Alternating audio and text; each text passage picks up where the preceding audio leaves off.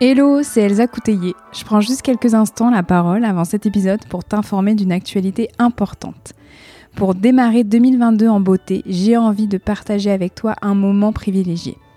Pour la troisième année consécutive, je te propose de t'accompagner au travers d'un atelier spécial Boosté 2022. C'est un atelier plein de joie et de magie où je t'accompagne pour faire le bilan de 2021 et préparer au mieux 2022. Alors ici, pas de to-do list, pas de bonne résolution mais une connexion à soi profonde pour faire la rétrospective de l'année passée, s'ancrer dans le présent et se connecter au meilleur pour l'année à venir. Au programme, hypnose, écriture intuitive, introspection, émotion, intention, visualisation. L'atelier aura lieu en visio et en direct le mercredi 5 janvier prochain de 14h à 17h. Si cela t'appelle, tu peux t'inscrire à cette adresse, donc elsacouteiller.podia podia.com slash atelier-boosté-2022. Au plaisir de t'y accompagner.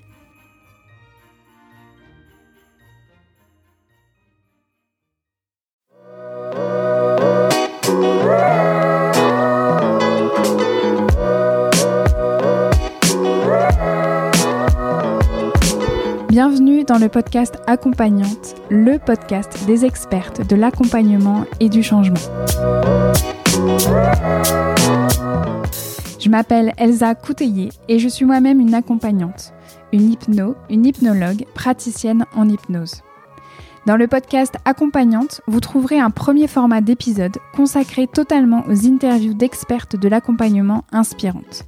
Je leur ai tendu un micro et je suis revenue avec elles sur leur pratique, leur parcours, leur vie, leur formation et sur tout ce qui les a amenées à être les accompagnantes qu'elles sont aujourd'hui. L'idée, c'est de faire entendre les voix d'expertes, de l'accompagnement et du changement pour qu'elles puissent à votre tour vous inspirer pour créer la pratique et la vie qui vous ressemblent. Dans Accompagnante, vous trouverez aussi un deuxième format où je prends la parole en solo pour revenir sur des thématiques plus précises concernant l'accompagnement, l'hypnose et le fait de devenir accompagnante justement et de construire son activité et sa pratique. Pour ne manquer aucun épisode d'accompagnante, je vous invite à vous abonner sur votre application de podcast préférée Allez, c'est parti pour un nouvel épisode. Je vous souhaite une très belle écoute.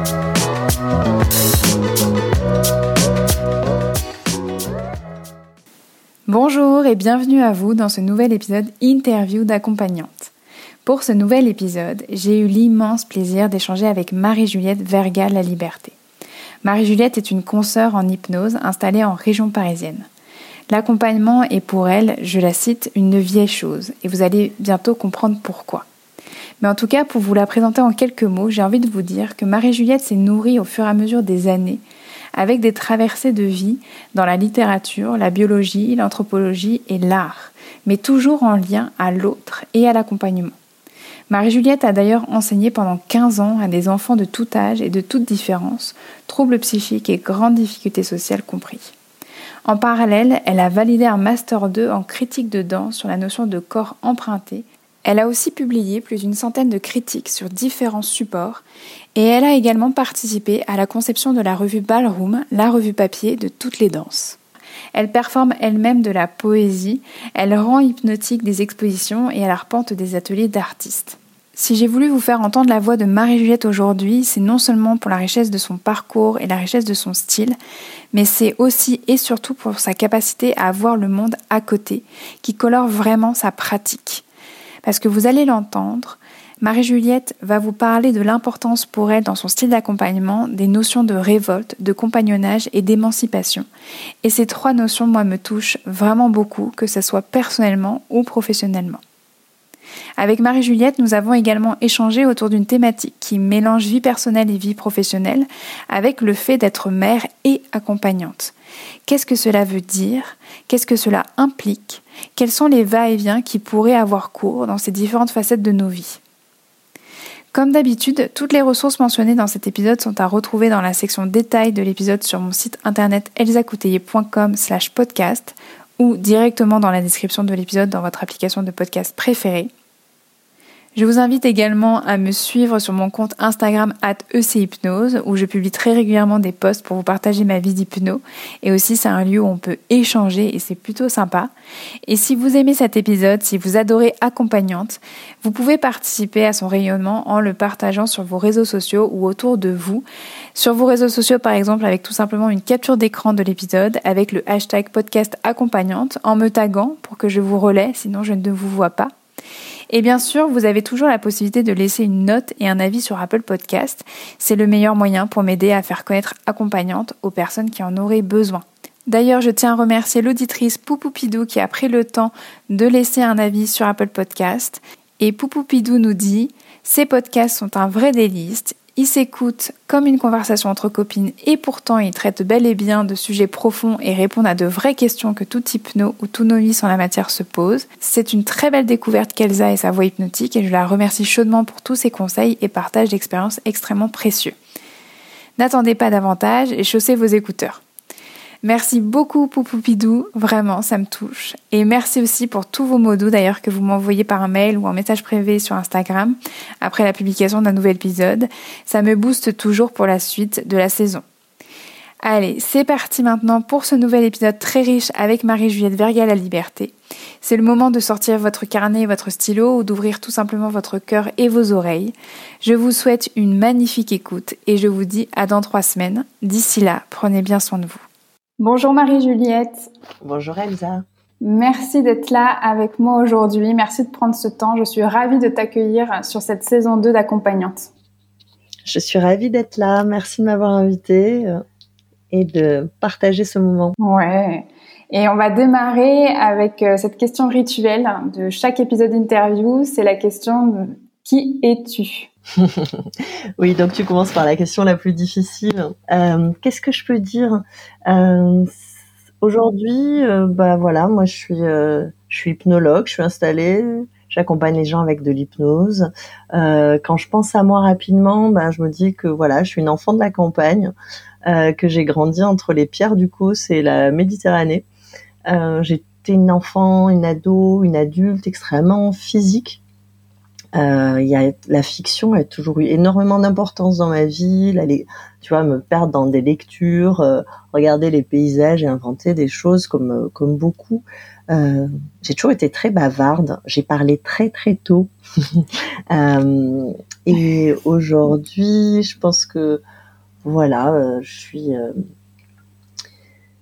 porté par certaines questions, tu vois, des questions de voilà, de relations, des questions politiques, des questions euh, féministes, des questions inclusives. Je suis euh, une ancienne étudiante en lettres. J'ai bossé dans l'architecture. J'ai été longtemps prof, prof des écoles, maîtresse d'école. Euh, j'ai pendant 14 ans écrit des critiques de danse, de théâtre, de performance, accompagné des, compagnies, fait des interviews. Et puis euh, et puis la formation euh, la formation à l'hypnose. Voilà, ça fait ça aujourd'hui. Ah ouais, bah super. Moi, j'ai vraiment eu envie de t'interviewer parce que je sais que tu parlais de questions, de réflexion. Je sais que tu es une personne qui réfléchit beaucoup, qui pose beaucoup de questions, qui observe beaucoup le monde et qui essaie toujours de le voir un petit peu à côté, de prendre un peu la tangente, de, de, voilà, d'avoir des observations un autre regard sur les choses et j'ai toujours adoré nos conversations et c'est pour ça que j'avais vraiment envie euh, que les personnes puissent t'écouter, puissent être inspirées par ce regard que tu proposes. Et là, justement, c'est comment on va euh, construire et déconstruire euh, bah, le regard que tu portes sur l'accompagnement, sur ta posture, sur ton style à toi. ça va être vraiment super et riche.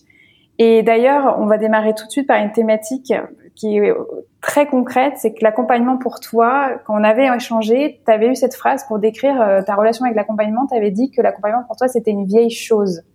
Est-ce que tu peux nous parler de ton parcours et comment l'accompagnement justement a toujours été là d'une manière ou d'une autre dans ta vie?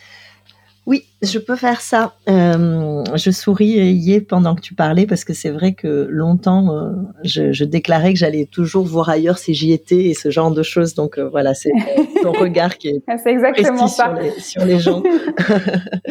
Euh, la vieille chose, écoute, moi je pense que c'est l'idée de l'accompagnement. D'abord, je pense que je me suis beaucoup accompagnée moi-même. J'étais une enfant unique pendant des années. Euh, j'ai j'étais super curieuse en fait. Tu sais, on parle en tant qu'accompagnante, on parle beaucoup de la position méta. Euh, qui peut être quelque chose que tu remets en cause parce que tu te dis mais ça va pas, je me regarde vivre, etc. Tu vois, ce qui a pu m'arriver autour de mes 20 ans, en me disant ah là là, où est ma spontanéité? Je suis toujours en, voilà, en, doublé, en train de me regarder faire. Mais je pense qu'il y a eu ça comme accompagnement au départ, c'est-à-dire le, le regard de, de, soi sur soi. Mmh. Et ensuite, euh, beaucoup observer, beaucoup observer les adultes, euh, les adultes de ma famille, euh, mes professeurs ensuite, les, les, relations entre les gens. C'est quelque mmh. chose où, voilà, quand je suis dans une pièce, quand il y a du monde autour d'une table, c'est quelque chose que même quand je prête pas attention, que j'ai, que j'observe.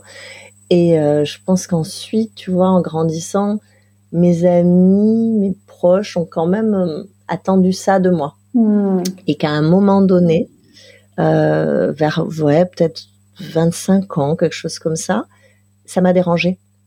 Tu vois, il y avait comme un... Bah, parfois, ça se passait de mon consentement. Euh, je pensais aller boire un café avec quelqu'un et en fait, euh, pour échanger. Et puis, je me retrouvais face à une personne qui avait besoin de bah, de suivi sur son boulot, sur un projet artistique, sur et quand le temps passé ensemble était terminé, je me disais bah zut, euh, c'était pas un échange à cet endroit-là. Et euh, bah, aujourd'hui, je me dis c'est un super entraînement et c'était super intéressant. Et euh, le fait de le faire, euh, tu vois, comme métier, de m'être formé à ça, d'y consacrer du temps, de l'analyse, etc., fait que ça n'arrive plus dans la vie. C'est-à-dire, je vois la demande, je l'accepte ou pas, mais c'est très différent. Et, euh, et puis, euh, bah, je suis devenue prof, donc tu accompagnes des enfants, mmh. euh, tu accompagnes même des familles. Il y a quand même les équipes, il y a des les enseignants. Il y en a quand même un paquet qui souffrent en fait, qui sont pas dans, au mieux de leur être dans, dans ce système-là. donc il y a des équipes. Du coup, bah, pour que ça se passe bien pour tout le monde en fait. Tu, tu fais tu fais un peu le taf.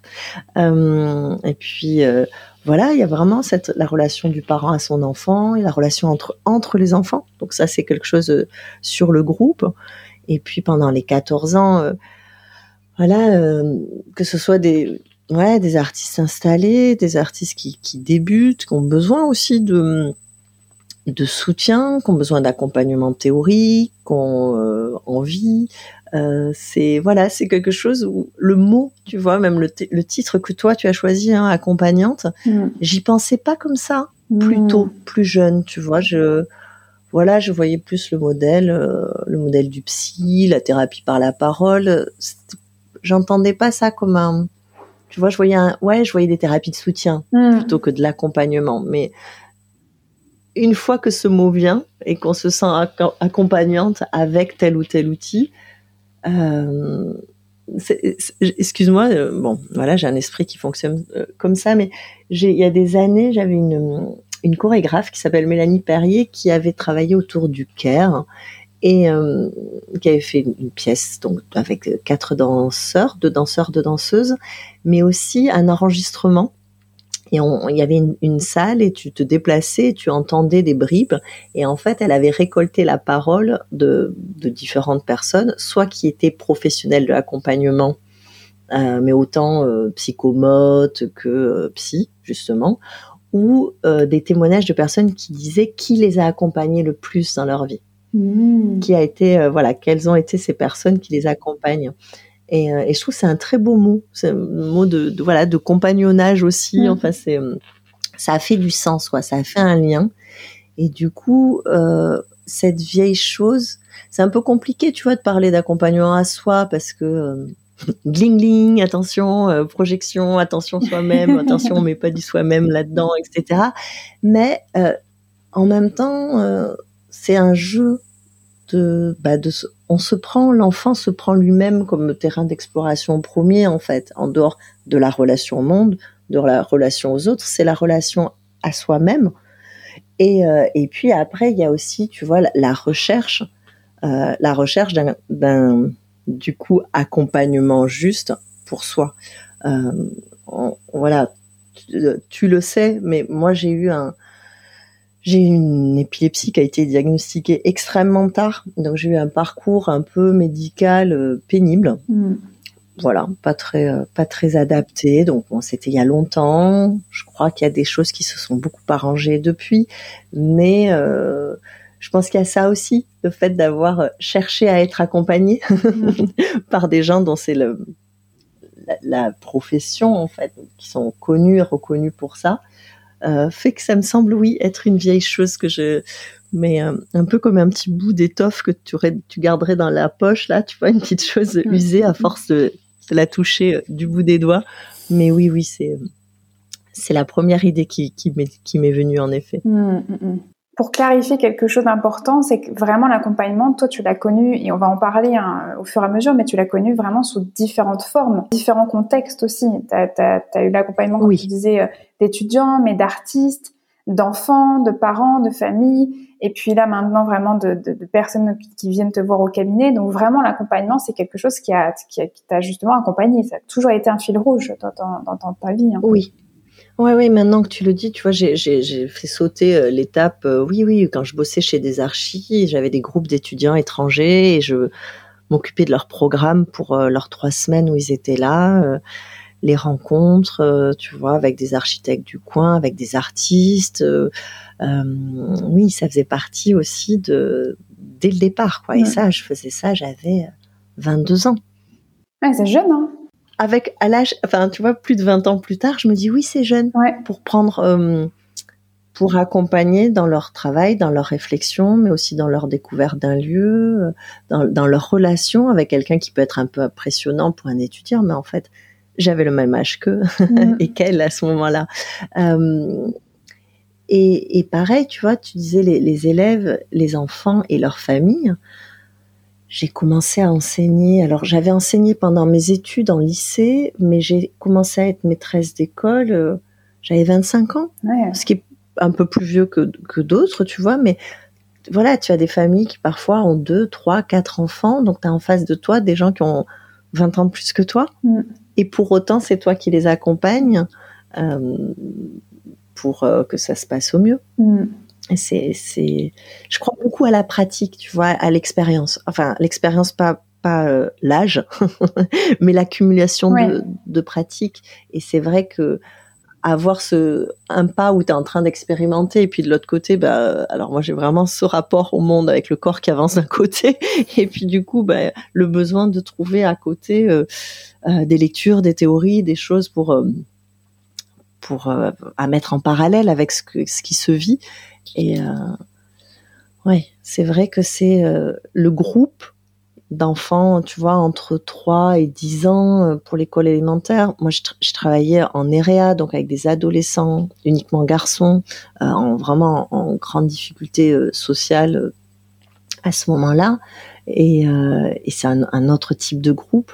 Et puis vraiment l'entretien individuel avec le parent, en tête à tête, jusqu'à aujourd'hui, cet espace assez euh, exceptionnel. Hein. Pour moi, le, cabinet, il y a vraiment cet endroit de vraiment la safe place, l'endroit où la personne, pour le coup, est soit seule, soit si elle est un ou deux, euh, trois, c'est qu'elle vient pour l'enfant, mais du coup, c'est vraiment euh, voilà un temps et un espace réservé qui du coup résonne de ce qui s'y passe euh, c'est très précieux parce que dans les autres types d'accompagnement, c'était un peu au milieu d'un contexte, d'un environnement que tu n'as pas choisi. Tu reçois les gens sous un néon qui grésille, avec du bruit à l'extérieur. Euh, tu accompagnes des enfants qui ont des tables trop petites pour eux. C'est autre chose. C'est ça, ça rend souple, mais euh, mais c'est vraiment autre chose.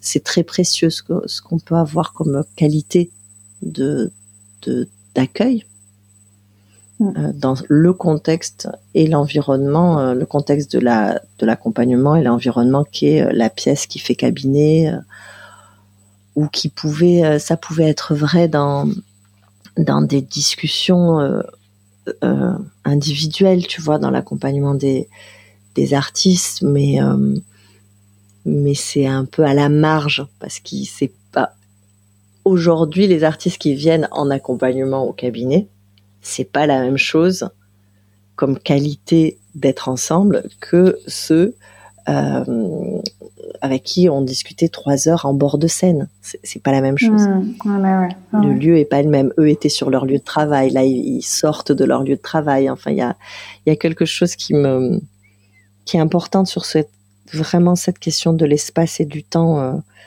euh, qui pour moi fait que, pour l'instant, j'ai trouvé le cadre qui me, qui me convient le mieux, que je trouve le plus juste, euh, pour être, pour, pour compagnonner, pour, euh, tu vois, pour euh, apprendre ou montrer aux, aux, personnes comment elles peuvent s'accompagner elles-mêmes. Mm, tu vois, mm. je crois que c'est à cet endroit-là que ça se passe pour moi. Ouais, c'est super intéressant.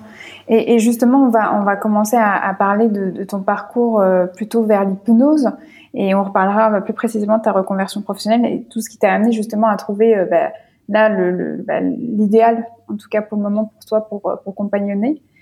Donc moi, ce que j'ai envie de te poser comme question maintenant, c'est pourquoi et comment en es-tu venu à l'hypnose?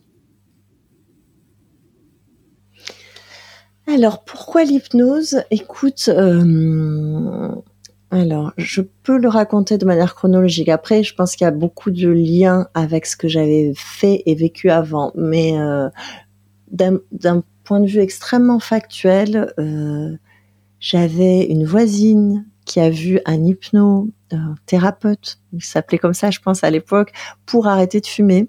Euh, elle, c'était une musicienne, une chanteuse, et voilà, quand elle a décrit, elle a décrit son expérience des séances d'hypnose. Donc, non seulement elle a arrêté de fumer, mais elle s'est mise à, changer énormément de choses dans sa vie, beaucoup, beaucoup, beaucoup de choses. Euh, voilà, je crois que depuis, elle a repris la cigarette, mais que c'est pas du tout euh, une question parce que ce qu'elle a changé d'autre était le, le plus important. Et la manière dont elle décrivait ce qui s'était passé euh, dans son corps et sa, son cerveau, enfin à ce moment-là, ce qu'elle avait ressenti, ça avait fait quand même une grande, grande curiosité. Mmh. Euh, vraiment une grande curiosité parce que, bah, justement, tu vois, le, euh, toute l'histoire de l'épilepsie, c'est euh, vos symptômes, ça vient de votre tête. Mmh. Donc quand on le trouve tout de suite, c'est très bien, mais quand on le trouve pas, ça a l'air de, de, ne pas exister. Et puis on, voilà, on se rend compte que effectivement, c'est un endroit bien précis dans la tête. Euh, donc je pense qu'il y avait vraiment cette curiosité là. Et avec le recul, tu vois, toutes les, pratiques somatiques dans la danse, toutes les attentions vraiment euh, prêtées à l'intention, à, à l'infime, c'est déjà, ça crée déjà des états modifiés de conscience. On est déjà à ces endroits-là un peu de, tu vois, de seuil. Mm. Donc il y avait, il y avait quand même une, une préparation à cet endroit-là, euh, euh, ne serait-ce que par mes, mes goûts esthétiques en fait, qui étaient des, ouais, que ce soit dans la lecture, au cinéma ou particulièrement dans, face au spectacle vivant, c'était déjà des, des, pièces, des œuvres qui étaient, qui travaillaient beaucoup de suggestions, qui travaillaient beaucoup euh, la mise en, en, la la scénographie d'un état, le partage.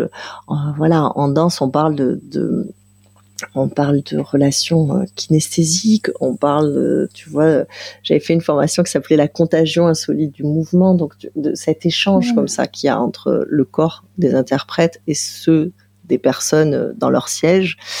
Euh, je pense que tout ça, en fait, avait préparé à ce que, au moment où ça m'était amené, la, la, la, porte était ouverte, la curiosité mmh, était là. Mmh, mmh, Ensuite, euh, vu comment je suis, bah, c'était recommandé. Je suis allée voir son site, j'ai tout, j'ai tout épluché, j'ai regardé où est-ce qu'il avait été formé, j'ai tout épluché et puis euh, j'y suis allée moi-même. Euh, à ce moment-là, je pensais faire une formation moi en pédagogie perceptive. D'accord. Euh, qui est le nom accepté en France pour des fasciathérapeutes.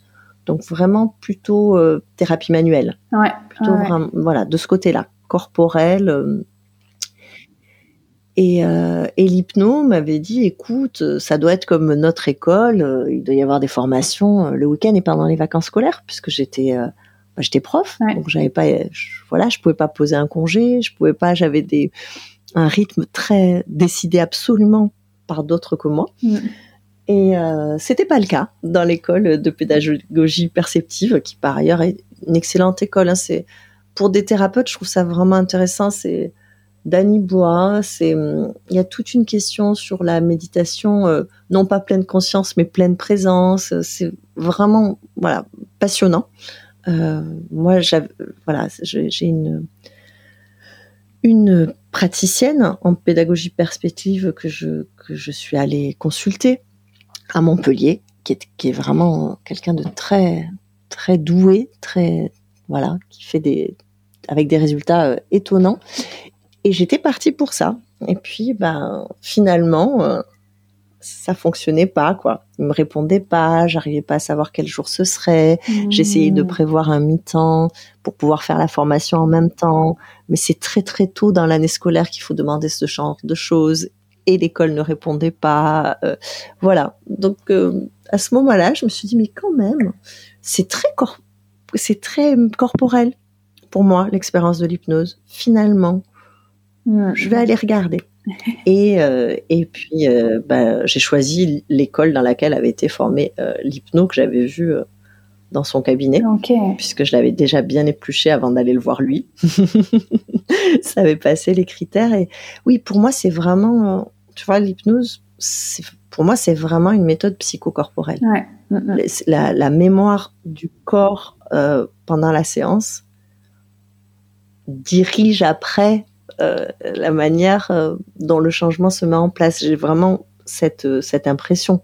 C'est pas c'est pas une étude scientifique, mais c'est quelque chose du côté des techniques somatiques, du côté de la pédagogie perceptive. C'est cette chose où quand on a fait une chute, on garde la mémoire de la chute.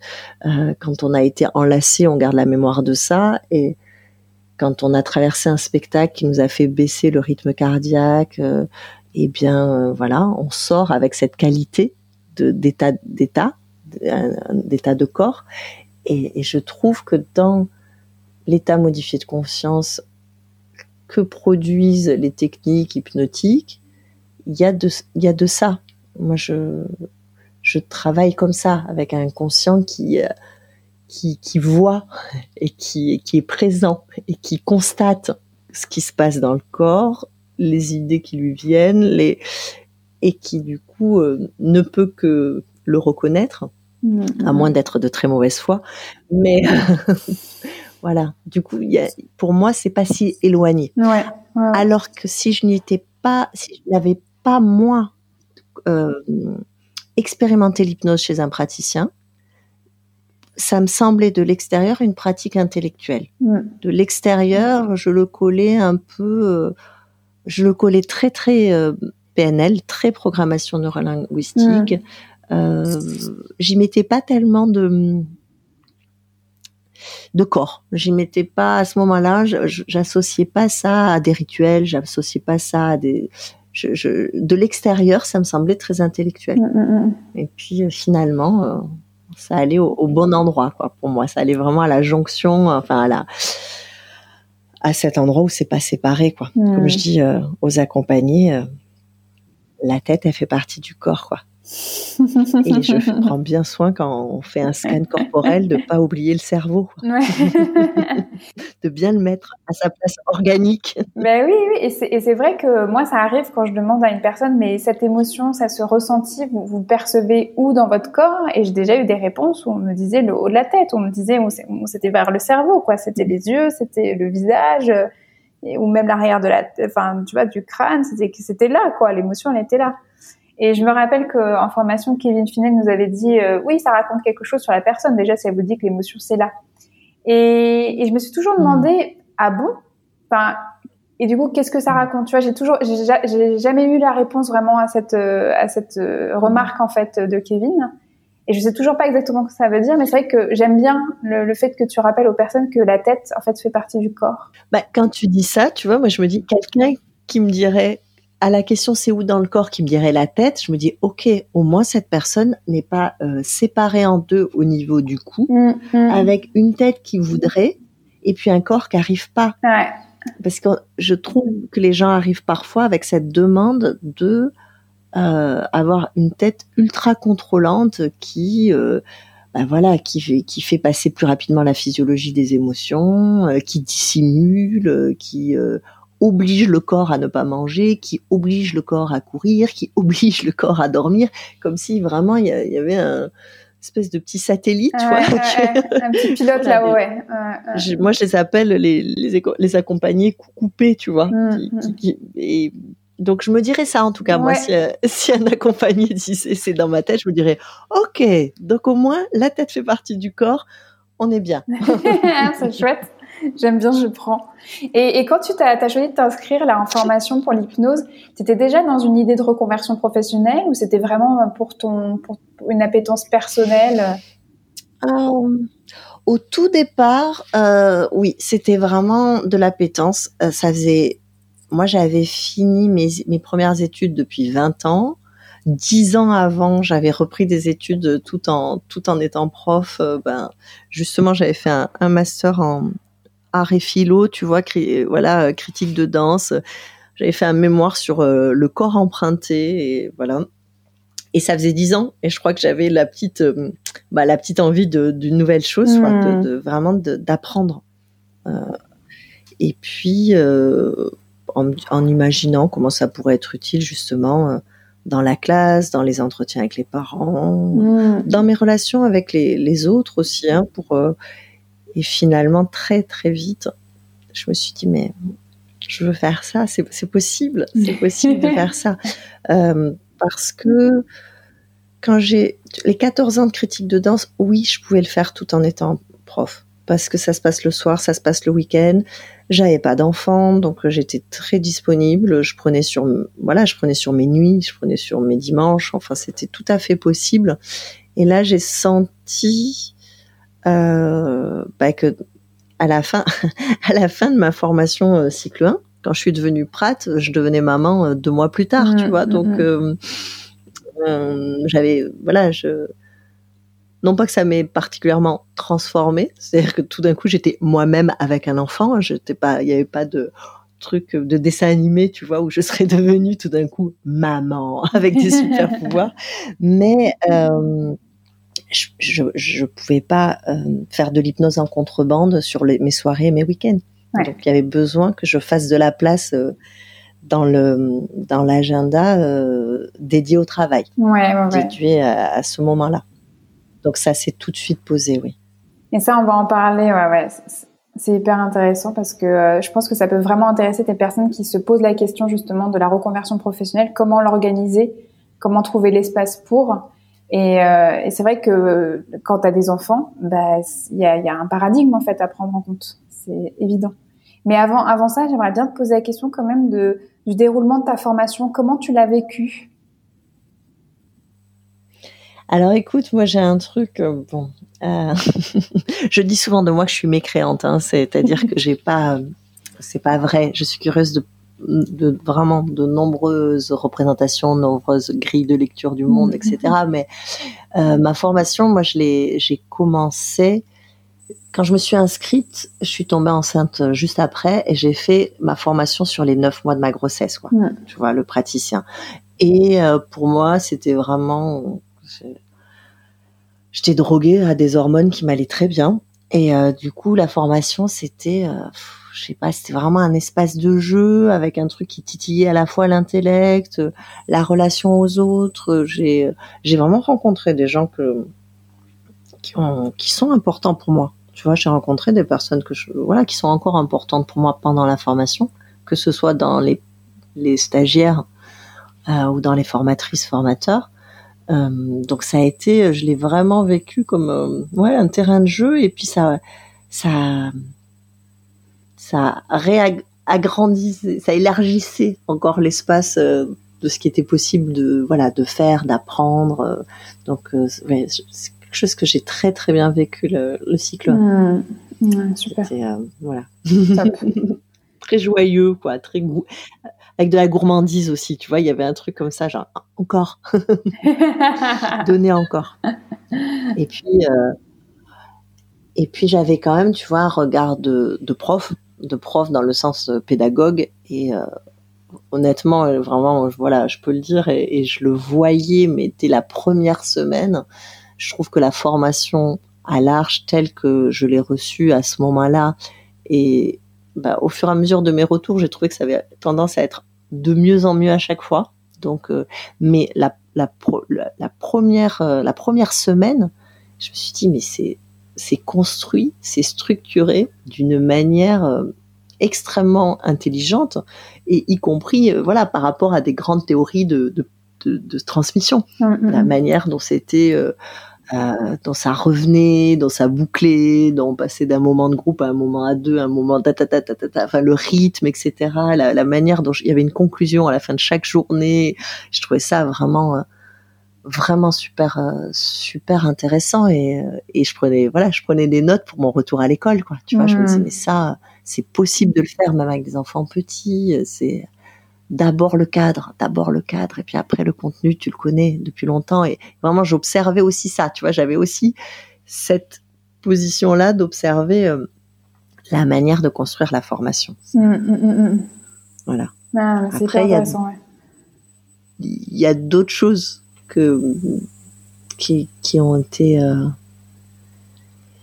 comment dire on est, je pense que quand on est en formation, on est, on est régressé. Mm. Donc, euh, suivant le rapport qu'on a eu à l'école et aux études, et eh ben, on est plus ou moins euh, enjoué ou inhibé, tu vois. Je pense que ça dépend vraiment. Ou, et, et après, tu vois, quand je suis revenue pour mon cycle 2, il y a eu des choses où créer d'abord la situation d'échec pour avec la conviction euh, que je peux partager que l'échec, l'erreur est une est un un tremplin à l'apprentissage. J'ai pu regarder autour de moi, observer que c'est pas vrai pour tout le monde et qu'il y a des gens que ça met très très en difficulté. Mm. Et euh, voilà, même si théoriquement c'est intéressant, moi je c'est quelque chose que j'ai toujours pris soin d'éviter à mes élèves, euh, de les mettre en recherche, oui, en, en activité, en, tu vois, pas seulement en, tâche d'exécution, mais choisir, je crois que ça avait été dit, euh, ouais, ça avait été dit par Jean Dupré que c'était un choix pédagogique. Mm. Euh, ça, c'est plus délicat. Je, je trouve que j'ai vu des gens et des adultes et des adultes euh, euh vraiment vaciller sur leur base. Je, je trouvais ça un peu dur. Mm. Mm, ouais, mais c'est bien, c'est bien aussi de le dire. Dans les interviews, euh, souvent on, parle des choses qui sont super en fait à l'arche, mais moi-même dans, dans un épisode solo, j'ai déjà en fait évoqué que il y avait une pédagogie qui était euh, aussi euh, particulière et qui, qui avait des très bons côtés, mais qui pouvait aussi, bah, comme partout, ne pas convenir en fait à tout le monde. Et c'est important que les personnes, de toute mm. manière, elles, elles, sentent que c'est bien que euh, si elles peuvent écouter en fait ces, ces épisodes interview ou solo pour se préparer en fait à leur formation, de, déjà d'avoir la, sensation que peut-être ça va avoir un effet sur leur état d'être, que c'est un retour à l'école quand même. Mm. C'est ok, c'est une formation, mais c'est un retour à l'école, qu'il y a des superviseurs, qu'il y a un regard comme ça. Euh, d'autorité qui se pose à nouveau et, et, et en plus il peut y avoir parfois une pédagogie qui va peut-être les mettre en difficulté ou au contraire qui va complètement les booster. Mais, mais c'est vrai que ça permet un peu d'avoir euh, en amont une bande-annonce pour un petit peu se préparer parce que euh, moi je sais que j'ai le sentiment que quand même quand on arrive à l'arche on découvre tout. Enfin c'est impressionnant à quel point on a l'impression d'arriver de, dans un nouveau monde. Hein. Il y a vraiment un et, il y a du merveilleux. Moi j'ai vraiment je crois que le mot que j'ai le plus c'est l'émerveillement quand on est dans cette découverte là. Mais après ça reste euh, euh, moi, je sais que pour pallier à tout ce que tu as dit, euh, ça a déclenché en moi mon mode scolaire à fond. Et euh, j'ai passé des, mmh. des, heures et des heures et des heures à étudier en plus pour justement être un peu plus confortable ensuite en formation. parce que c'est un besoin vital pour pouvoir me dire que j'arrivais à continuer à suivre, à être à la hauteur, enfin voilà, tout ce que tu as dit. Mmh. Mmh. Ouais, ouais, mais c'est voilà, je, je, je, j'admire la manière dont c'est construit.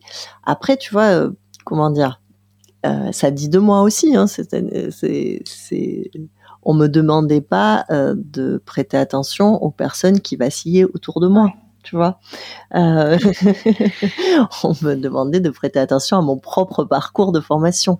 Mais c'est vrai que ça a pu être quelque chose qui était plus ouais, moins, moins confortable, mmh. moins, euh, mmh, moins sécure en fait. C'est pas du confort. Je, je, je minimise. C'est, c'est plutôt une question de, de, de, de, de lien sécure. Ouais. Et euh, après, euh, voilà, quand, on, quand, quand ça nous convient et que c'est adapté à notre façon et que on a la possibilité bah, de se brancher à ces canaux, que ce soit énormément travailler à côté ou se laisser porter, faire confiance ou au contraire, bon, c'est c'est une chance, quoi. Enfin, après, moi, voilà, apprendre, c'est une belle chance. Mm, mm, mm. Mais c'est bien de le savoir. c'est bien de le savoir. Après, je sais pas toi, mais tu vois, moi j'ai eu des stagiaires, des stagiaires de, de l'Arche comme accompagnés. Ouais. tout à euh, fait. Pour qui c'était pas facile. Et, euh, et c'est important euh, qu'ils sachent que euh, c'est ok en fait. C'est pas à eux de, de, de se c'est pas à eux de se conformer à la formation. C'est une formation qu'ils reçoivent, qu'ils ont choisie, qu'ils ont achetée, et donc euh, pouvoir se mettre en position d'adultes et de pères. Et euh, évidemment, il y a des personnes qui transmettent, il y a des personnes qui ont l'expérience, le savoir, etc. Mais que eux sont là comme comme égales, comme égaux. Et ça, je trouve que c'est important. Mmh, mmh, mmh. De, et, et, j'ai l'impression, tu vois, au fur et à mesure des retours, que c'était quelque chose qui était distillé et envoyé aux stagiaires. Hmm. Vous êtes là et vous pouvez nous parler. Vous êtes là et vous pouvez poser des questions. Vous êtes là et vous pouvez dire quand ça vous ne convient, ça ne vous convient pas. Et c'est voilà, je trouve que ça évolue à une rapidité euh, complètement étonnante. Complètement. Et vraiment, selon moi, vers du mieux à chaque fois que j'y remets un pied. Je me dis, oh là là, ils ont aussi intégré ça. Oh, chapeau. Oh, tu vois, voilà. Ah, mais clairement. ah, mais c'est exactement ça. Parce que c'est vrai que là, on donne un retour qui est lié euh, à, aux époques où on s'est formé. Donc, c'était il y a quelques années, c'était il y a quatre ans, voire cinq ans. C'était donc. Mm. Euh, et, et, donc c'est un espace où vraiment euh, l'arche et, et, bien sûr la pédagogie de l'arche a énormément en fait évolué. Euh, et moi, la dernière fois que j'ai fait mes retours, c'était c'était il y a un an ou deux ans. Et déjà comme toi j'étais impressionnée par la, la, prise en compte des feedbacks qu'on avait pu faire et, euh, et surtout une prise en compte euh, de qualité. Donc c'est ce que tu dis où vraiment c'est vraiment une école qui qui, enfin, qui, qui est top quoi. C'est sûr que moi je continue à la recommander les yeux fermés hein. ça ça c'est sûr. Ah oui bah, il y a quelque chose d'extrêmement vivant. Quoi. Il y a, pour moi, hein, il y a un truc hyper organique. Il y a des personnes différentes avec des approches différentes et on sent qu'en souterrain, ben ça se parle, ça discute et, et ça évolue. Quoi. Et ça, euh, vraiment, ça évolue en temps réel. Il n'y a pas des, des espèces de paliers. C'est d'une fois à l'autre, hop, il y a une chose qui est intégrée. Et, euh, Il suffit plus de dire si vous voulez nous parler, vous pouvez. Et, tout d'un coup, il pose vraiment la question. et ça, ouais. Chapeau. Et justement, comme tu es en train de parler de, de voilà, Claire, c'est quelque chose d'organique. Ben, ton parcours aussi, enfin, chaque vie euh, est organique.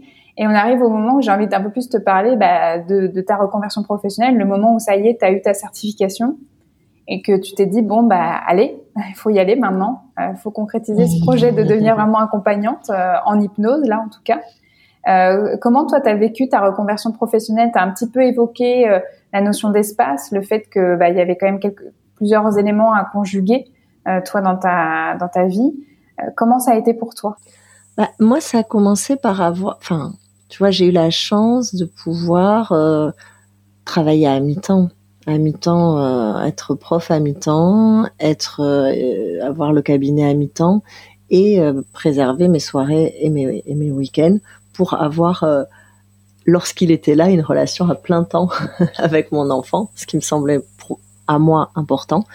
Euh, donc la première, la première étape, elle est assez confortable. Mm. Euh, j'avais déjà été à mi-temps quand je quand j'étais critique de danse. J'ai pas de gros besoins. Je pense que cette question, elle est elle est importante financièrement. C'est-à-dire que euh, c'est pas la même chose quand on passe d'un d'un gros revenu à, à s'installer à son compte. Euh, donc j'avais voilà, j'avais un demi salaire d'assuré, ça me mettait en sécurité, j'avais la liberté de mener mon projet à, à, à côté. C'était euh, pour moi c'était très rassurant. Et il y avait les deux, il y avait voilà la, la place pour la liberté, et il y avait une certaine sécurité. Donc euh, c'était euh, j'aurais tendance à conseiller aux gens, tu vois, mais après aux personnes comme moi Après, pour des personnes qui sont euh, naturellement d'un, tu vois, qui sont par leur profession précédente ou qui qui sont euh, entreprenantes, entrepreneuses, c'est autre chose. Il y a, voilà, il y a d'autres choses à faire. Il y a des études de marché, des choses comme ça. Moi, c'est pas mon, je sais pas faire ça. J'ai pas appris à le faire. Donc, c'était beaucoup plus naturel pour moi de passer de l'un à l'autre comme ça en, bah, en diminuant progressivement ma présence dans l'enseignement et en, en, donnant plus de place à ma présence euh, en cabinet mmh. Mmh. et en formation. Et donc, voilà, ça c'est et j'ai eu la chance d'obtenir un congé de formation. Hmm. Donc j'ai pu, j'ai fait tout mon cycle 2 et mes retours. J'étais entre le cabinet et la formation. J'étais pas du tout en classe, euh, tout en touchant mon mon salaire, 80% de mon salaire. Donc ça c'était euh, assez assez bah, une chance, quoi. une grande chance euh, que je il y a, d'autres, hein, il y a d'autres choses. Euh, voilà, il y a même euh, il y a des entreprises qui proposent des choses incroyables pour le départ de, de leurs employés. Il y a des voilà, il y a des il y a d'autres organisations, mais pour moi, cette on appelle ça, je, je sais pas si ça existe ailleurs, mais on parle de tuilage. Tu vois quand quand tu pars d'une classe et que quelqu'un d'autre vient te, te, remplacer, par exemple, si tu fais, tu travailles un semestre, c'est le moment où tu échanges des informations où hmm. l'une remplace l'autre. D'accord. Et moi, j'ai pu faire ça entre mes deux vies professionnelles, quoi. Hmm. Voilà, faire glisser les, les plaques. et euh, là, euh, bah voilà, là, c'est ma première rentrée sans rentrée. Euh, et Là, c'est autre chose. J'ai touché mon dernier salaire en, à la fin du mois d'août. Mm. Donc là, euh, il y a quand même euh, bah, un, défi, il y a quand même un, enjeu, un enjeu euh, d'indépendance, parce que bah, l'indépendance financière, c'est quand même une grande part de l'indépendance au sein d'un couple, au sein de, voilà d'une société. Donc il y a, y a un enjeu à cet endroit-là. Étonnamment, ça me ça me met plutôt en mouvement. J'avais peur que ça me, ça m'inquiète plus. Et je sens qu'il y a des, voilà, il y a des, des, idées qui viennent, il y a des, je me souviens de, tu sais, quand on dit on a de ressources, j'ai besoin de peu d'argent pour vivre. Euh, c'est, voilà. J'aurais pas choisi ça si on m'avait donné le choix. Mais en même temps, c'est une ressource utile. C'est une ressource importante aujourd'hui. Ouais. Mm, mm. Donc, euh, et pour vivre bien, pour vivre joyeusement, pour euh, voilà, les, les, choses qui me réjouissent le plus, ce sont pas des choses euh, qui coûtent de l'argent. voilà, j'ai moi-même une bibliothèque assez impressionnante, et puis il y a des bibliothèques de près. voilà, la nature est pas très loin quand on a envie d'y aller. En fait, voilà, les choses qui me qui me font le plus de bien et qui m'intéressent le plus n'ont pas de prix. Mm, mm, Donc mm. j'ai pas besoin d'argent pour ça. Ouais. Ça c'est c'est important, je, je, pense, pour le de vraiment mesurer ça. Je crois qu'il y a beaucoup de gens qui s'installent et puis qui arrêtent parce que parce que financièrement c'est trop compliqué. Je pense qu'il faut pas être euh, trop naïf à cet endroit-là. Euh, que voilà, soit on a les outils, soit on sait faire, soit on a l'argent au départ pour se faire accompagner par des professionnels de de ça, de l'entrepreneuriat, des comptables, des, des gens qui font la com, des gens qui font, je sais pas, tu vois, le, le référencement de site, tout ça. Euh, voilà, parce qu'on a soit les connaissances, soit l'argent, soit des amis qui le font pour nous. Enfin, il y a mille, il y a mille montages possibles. Mais c'est important de faire un peu l'état des lieux, de se dire, est-ce que j'ai ces ressources personnellement? Est-ce que j'ai l'argent pour payer d'autres? Est-ce que j'ai les relations amicales qui feront que? Est-ce que j'ai les relations professionnelles qui feront que? Pour pas pour pas que ça prenne toute la place, pour que justement l'accompagnement, euh, la formation continue à se regarder bosser, à lire, à enrichir sa pratique, à tester, à choisir, à, à élaguer, etc. Que ça soit vraiment ça qui qui, qui occupe l'espace euh, mental. Mmh, parce que mmh. c'est quand même un, une entreprise. Et ça, moi, je l'ai appris avec les artistes. J'ai j'ai rencontré une, une personne qui est extraordinaire, qui s'appelle Marie-Charlie de son prénom, et je vais peut-être manger son nom de famille, et qui est accompagnée les structures et, qui disait vous êtes aussi chef d'entreprise. Mm. Face à elle, les gens ils, s'étouffaient quoi. Tu vois, c'est-à-dire que vraiment ils n'avaient pas choisi ça en fait dans mm. leur ils étaient ils étaient pas à cet endroit-là avec la avec la création, avec l'art, ils n'étaient pas à cet endroit-là et en même temps, elle les remettait dans la réalité de c'est pas même pas pour vous, c'est pour payer vos collaborateurs en fait. N'oubliez pas ça, vous êtes aussi ça. Euh, mais comme pour eux, il me semble important que quand on est euh, psychopraticien, quand on est accompagnante, accompagnant, ça prenne pas toute la place l'entreprise ou au moins que ça soit euh, quelque chose de conscient ou de conscientisé, qu'à un moment donné, il y ait pu avoir euh, la question qui a été posée. Quelle place j'ai envie que ça prenne? Mm. Ça existe. Il y a plein de systèmes différents qui sont possibles. Euh, on a des collègues, on a des, des consoeurs qui, voilà, qui ont un, un modèle économique qui devrait pas tenir et en fait il tient parce que c'est en, adéquation avec qui elles sont. Exactement. Euh, je pense que c'est vraiment important. Ça fait partie. On peut pas faire semblant que ça n'existe pas. Euh, et en même temps, euh, on choisit la part qu'on lui donne. Et puis, voilà. Pour moi, c'était important que ça prenne peu de place. Et donc, la transition était, était parfaite. Mmh, mmh, mmh c'était voilà une chance. Et justement, là, j'aimerais bien qu'on parle de ce que tu as commencé à évoquer avec le fait que pendant toute ta formation, bah, tu étais enceinte quand même. Tu as eu euh, ton, ton, enfant, ton premier enfant, euh, juste euh, bah, au moment de devenir vraiment accompagnante en hypnose. Et, et c'était des discussions qu'on a déjà eues ensemble parce que moi aussi, en fait, à, pendant un bout de ma formation, j'étais enceinte.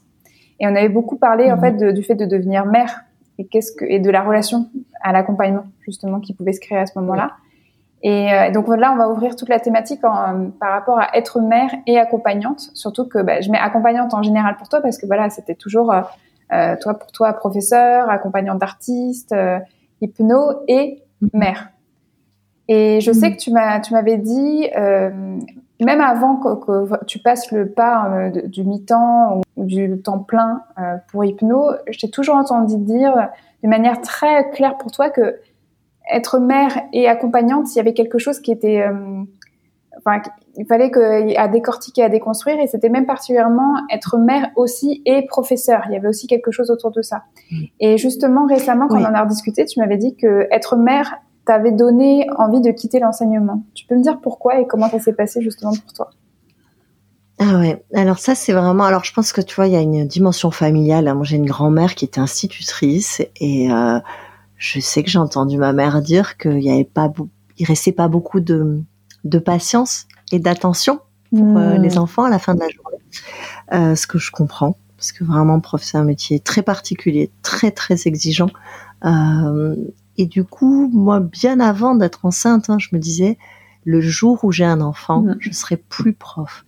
Et j'entendais tout le temps, alors des trucs euh, de, bon goût, comme c'est un super euh, métier pour une femme quand on a des enfants. Enfin vraiment, voilà, des choses élaborées comme ça.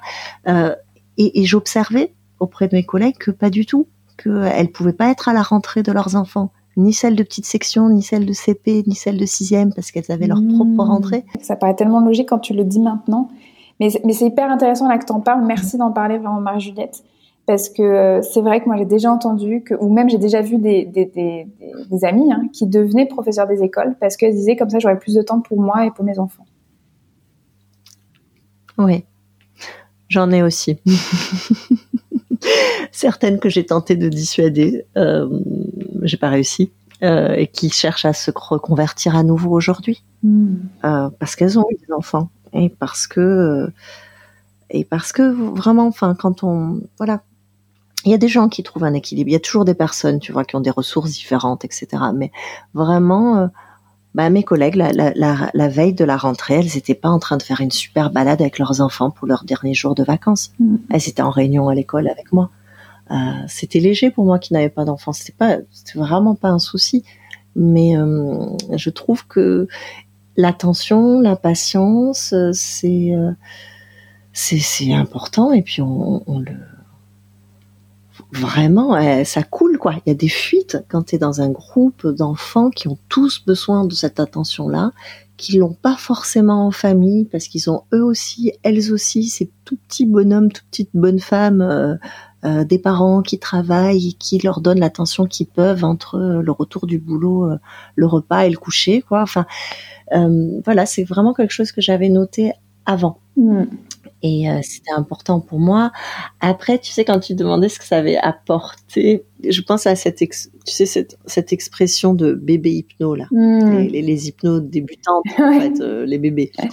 Euh, et je me dis, ben voilà, moi j'étais une maman, quoi. Tu vois, une, maman hypno, même, même une stagiaire euh, en cours, en cours de, de devenir étiquetée maman, hein, parce que, comme je te disais, il y a ce truc où en fait, c'est toi avec un enfant, mais euh, en tout cas pour moi, il n'y a pas eu de transformation euh, Sailor Moon. Je tourne sur moi-même et non, ça s'est pas, ça s'est pas passé comme ça. ce que je trouve que ça a apporté, c'est vraiment, mais je pense que c'était vrai, tu vois, sur être une mère suffisamment bonne lâcher cette toute-puissance-là avec ton enfant, mais en réalité, c'est vrai pour être euh, une alliée pour toi-même, une bonne mère, mais on pourrait dire une bonne amie pour soi-même, parce qu'en fait, c'est la relation que tu as avec les individus, elle a toujours, il y a toujours cet équilibre qui vient se poser, lien du sang, lien de l'adoption, lien amoureux, etc. Ça vient s'ajouter, amicaux, affectifs, mais la relation elle-même, il me semble que c'est à elle, c'est elle qui mérite tous les égards en fait. C'est vraiment de la relation dont il est important de prendre soin. Et du coup, bah, c'était apprendre tout en même temps. Hmm. Euh, il me semble que c'est ça que ça vient questionner. Après, il y a les questions aussi pratico-pratiques. Hein. Cette, cette chose de, euh, ben non, quand t'es un enfant, tu restes pas deux heures à discuter avec les gens avec qui tu étais en formation à la, la journée parce qu'en fait, euh, mm. c'est pas que ça t'intéresse pas, c'est que tu cours à toute vitesse pour aller chercher ton enfant à la crèche parce qu'elle ferme tôt la crèche. Euh, que, enfin, tu vois, moi j'ai fait des, j'ai fait deux, deux formations euh, complémentaires, dont une du cycle 2 où je tirais mon lait ouais. aux pauses. Et en fait, c'est pas la même chose. J'avais été réveillée cinq fois dans la nuit et je tirais mon lait. C'est très, c'est la réalité d'avoir un enfant et un enfant petit et d'en être voilà, d'en avoir la responsabilité, quoi. Mmh, euh, mmh. ça, c'est important aussi. C'est vrai que je, ne l'avais pas remarqué. Parce qu'enceinte, l'enfant, tu le transportes avec toi. Il y a pas de, tu peux rester discuter pendant deux heures après la formation. tu vois, c'est c'est pas un problème. Euh, une fois qu'il est là, euh, voilà. Tu vois, par exemple, dis, ben, j'espère que mon intérêt se mesure pas à ça, parce que en fait, j'aimerais rester. Hein.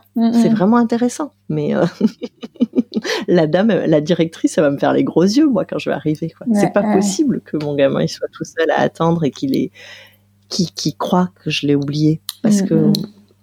c'est de ça dont on avait parlé aussi. Euh, tu passes ta journée à accompagner des adultes, euh, y compris des adultes euh, qui semblent extrêmement accomplis, en place, etc., et qui traînent des euh, réflexions, des euh, comportements qu'ont eu leur mère, leur père, leur professeur tout petit, tu vois, et évidemment que ça rentre en, en ligne de compte. Alors si tu as la position méta qui t'appartient, plus celle que tu as construite comme thérapeute, et que là, tu es en train de te voir avoir une relation avec ton enfant, mais qu'en même temps, toute la journée, il y a des gens qui te disent que s'ils n'arrivent pas à euh, je ne sais quoi, tu vois, que ce soit euh, dire je t'aime, déménager, euh, changer de boulot, parce que en grattant, en fouillant, eh ben, je sais, tu vois, leur mère les pinçait à table pour qu'ils disent pas de gros mots.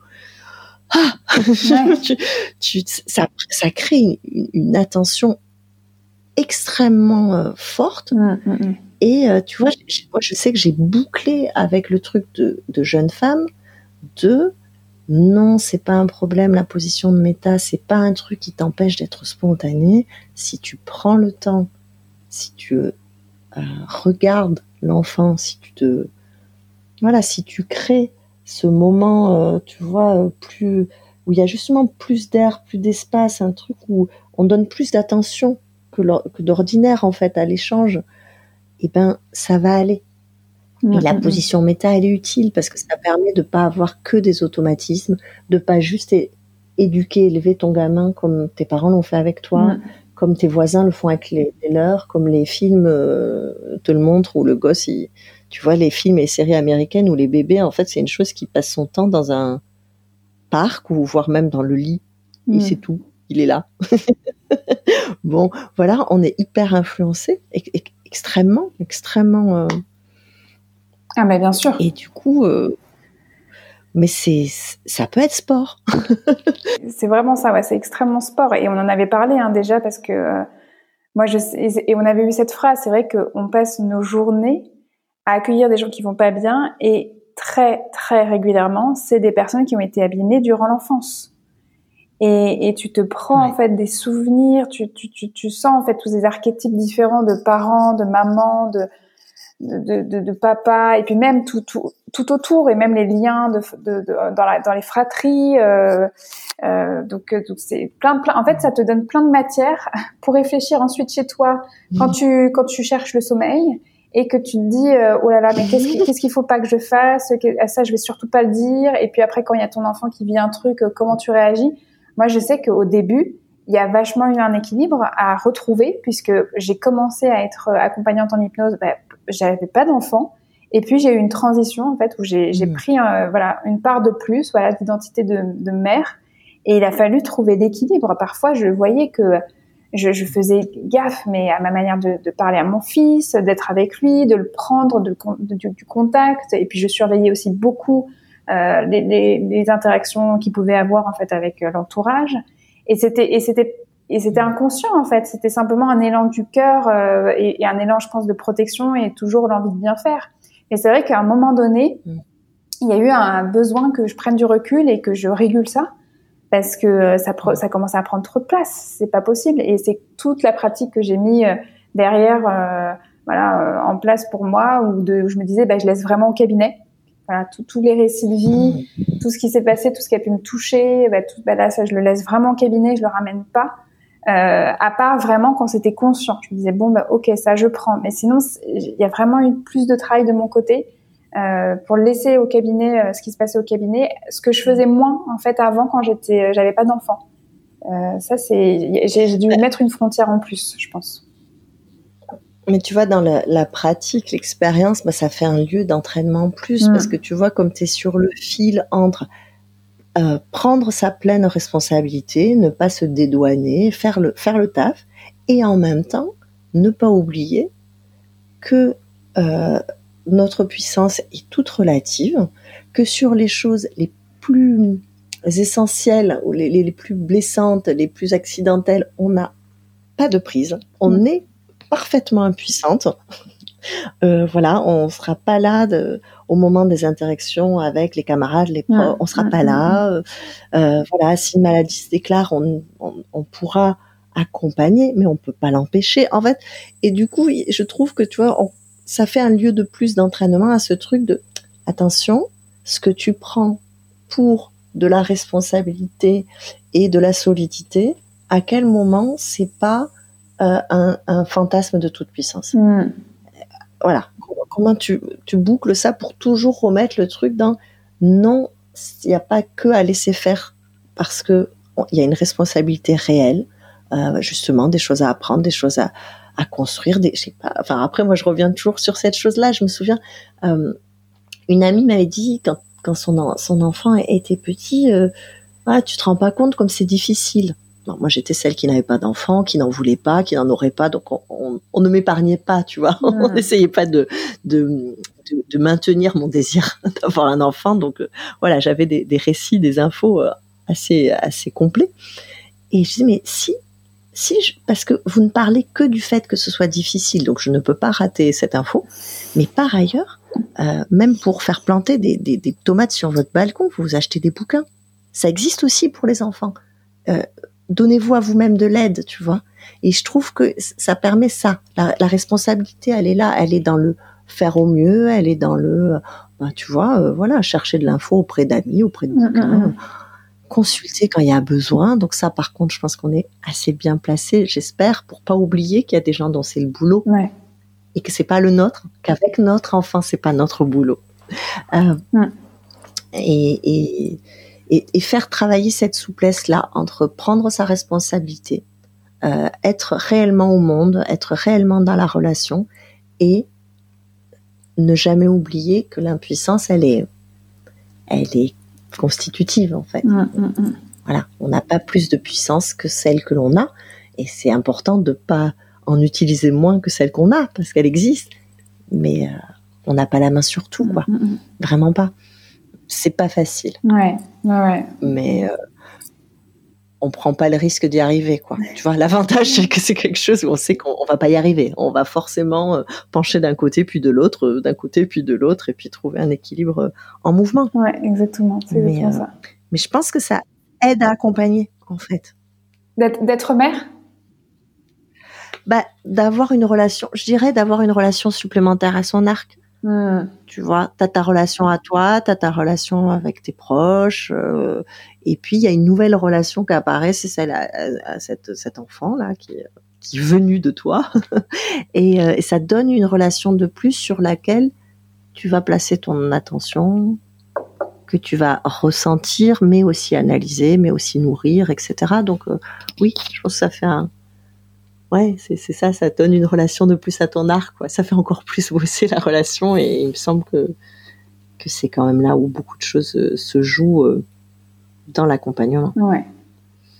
Et justement, là, on va commencer à aborder euh, bah, la question de ton accompagnement à toi, même si on a pu avoir des, des petites bandes annonces par-ci par-là. Là, c'est vrai que j'ai concrètement envie de te poser la question du style. Est-ce que toi, tu penses avoir trouvé ton style d'accompagnement à présent? Et si oui, comment tu le décrirais aujourd'hui? Hmm. euh, Est-ce que j'ai trouvé? Oui, je pense que j'ai trouvé pour aujourd'hui. Je pense que ça évoluera en même temps que moi. Euh, hmm. J'ai des idées de direction dans laquelle ça peut évoluer, mais je pense que pour aujourd'hui, oui. Euh, il y a des choses pour moi qui sont extrêmement importantes. Quoi. je sais, par exemple, que je travaille avec les représentations de mes accompagnés que parfois je leur en propose, je leur désigne que d'autres représentations existent, mais que c'est vraiment important pour moi de pas de pas euh, leur proposer de pensées toutes faites, quelles mmh. qu'elles soient. Et lorsque eux en ont des croyances très fortes, etc., pouvoir travailler avec, mais sans pour autant les renforcer mmh. ou en, en, en, mettant le doigt sur ce que ça peut empêcher aussi chez eux. Euh, après, je pense que j'ai un accompagnement euh, où la considérer l'autre comme un égal, comme une égale, extrêmement important. C'est-à-dire que même si la personne vient parce qu'elle est en difficulté, parce qu'elle est en souffrance, c'est une personne euh, à part entière.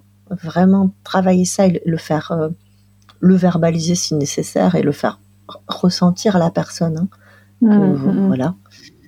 Euh, le, consentement pour moi c'est très important, c'est-à-dire que voilà, je fais pas des je fais pas des tours de passe-passe, c'est pas mon truc. Euh, je, trouve ça important de de faire de la psychopédagogie. Je trouve ça important de montrer les, les coulisses, d'expliquer ce que je fais, y compris d'expliquer comment ça marche, euh, en prenant soin de de bien souligner que l'expérience que vit la personne elle est extraordinaire, elle est magie, elle est merveilleuse.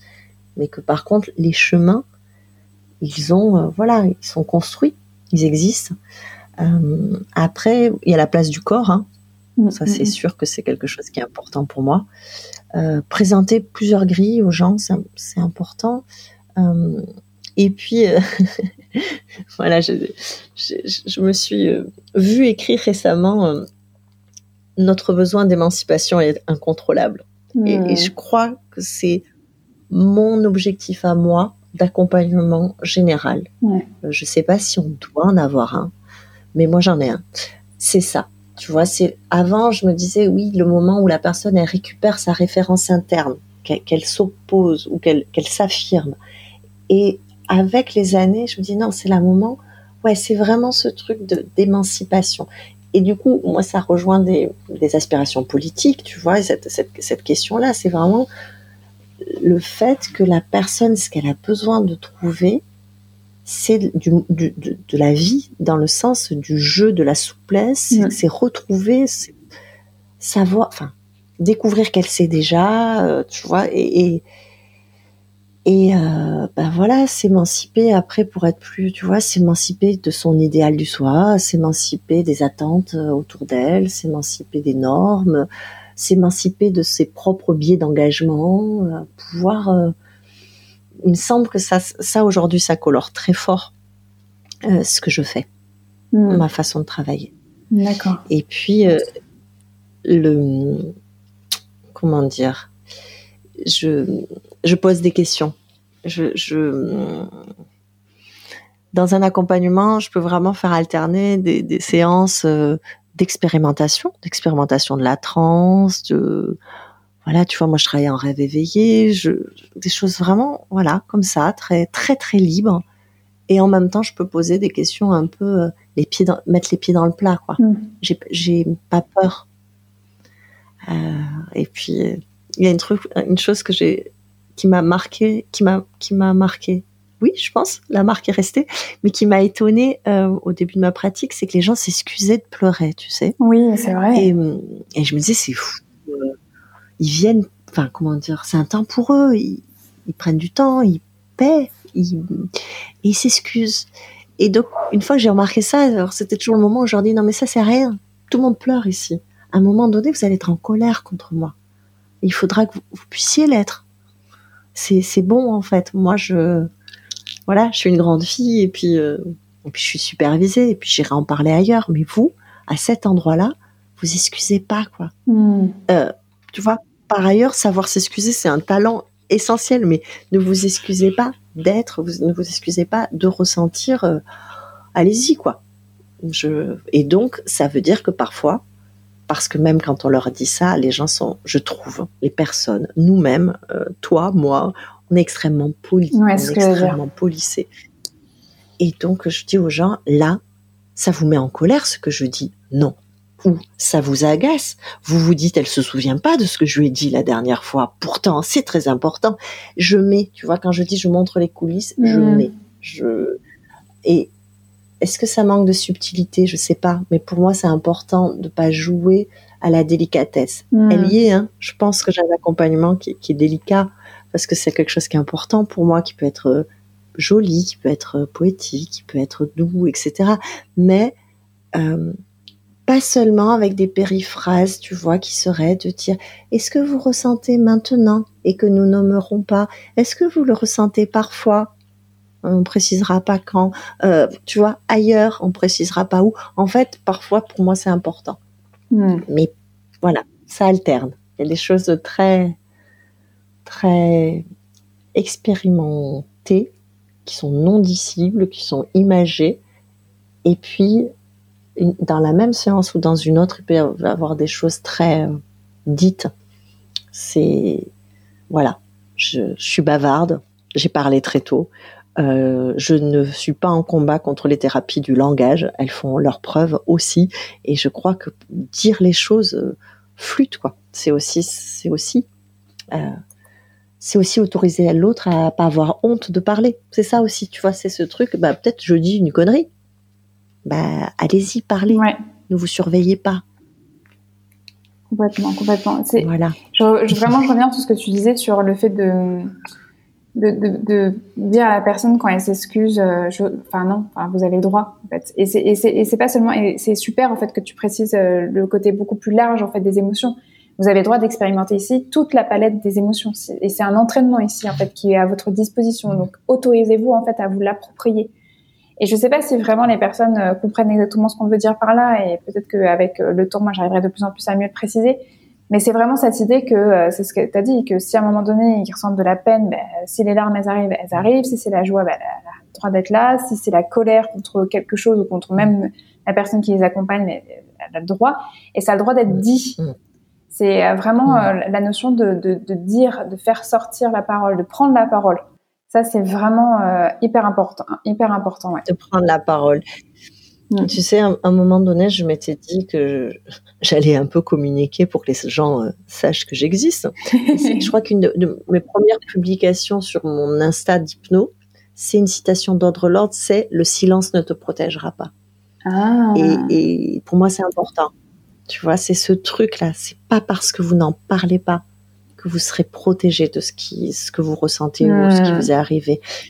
Et le fait de dire, ça veut dire qu'aussi la personne qui est profondément triste, mais chez qui les larmes ne viennent pas, elle peut dire vous savez, là, je souris, mais en fait, je suis triste parce que euh, notre physiologie des émotions, elle a pu être déréglée. Elle a pu être déréglée très tôt. Elle a pu être déréglée en cours de route. On a pu tellement apprendre à mettre un main que ça vient pas. Ou on hmm. pleure parce qu'on est en colère. On, on sourit parce qu'on est, euh, on est désespéré. Enfin, donc il y a aussi ça, c'est que on nous apprend à calibrer, à regarder, etc.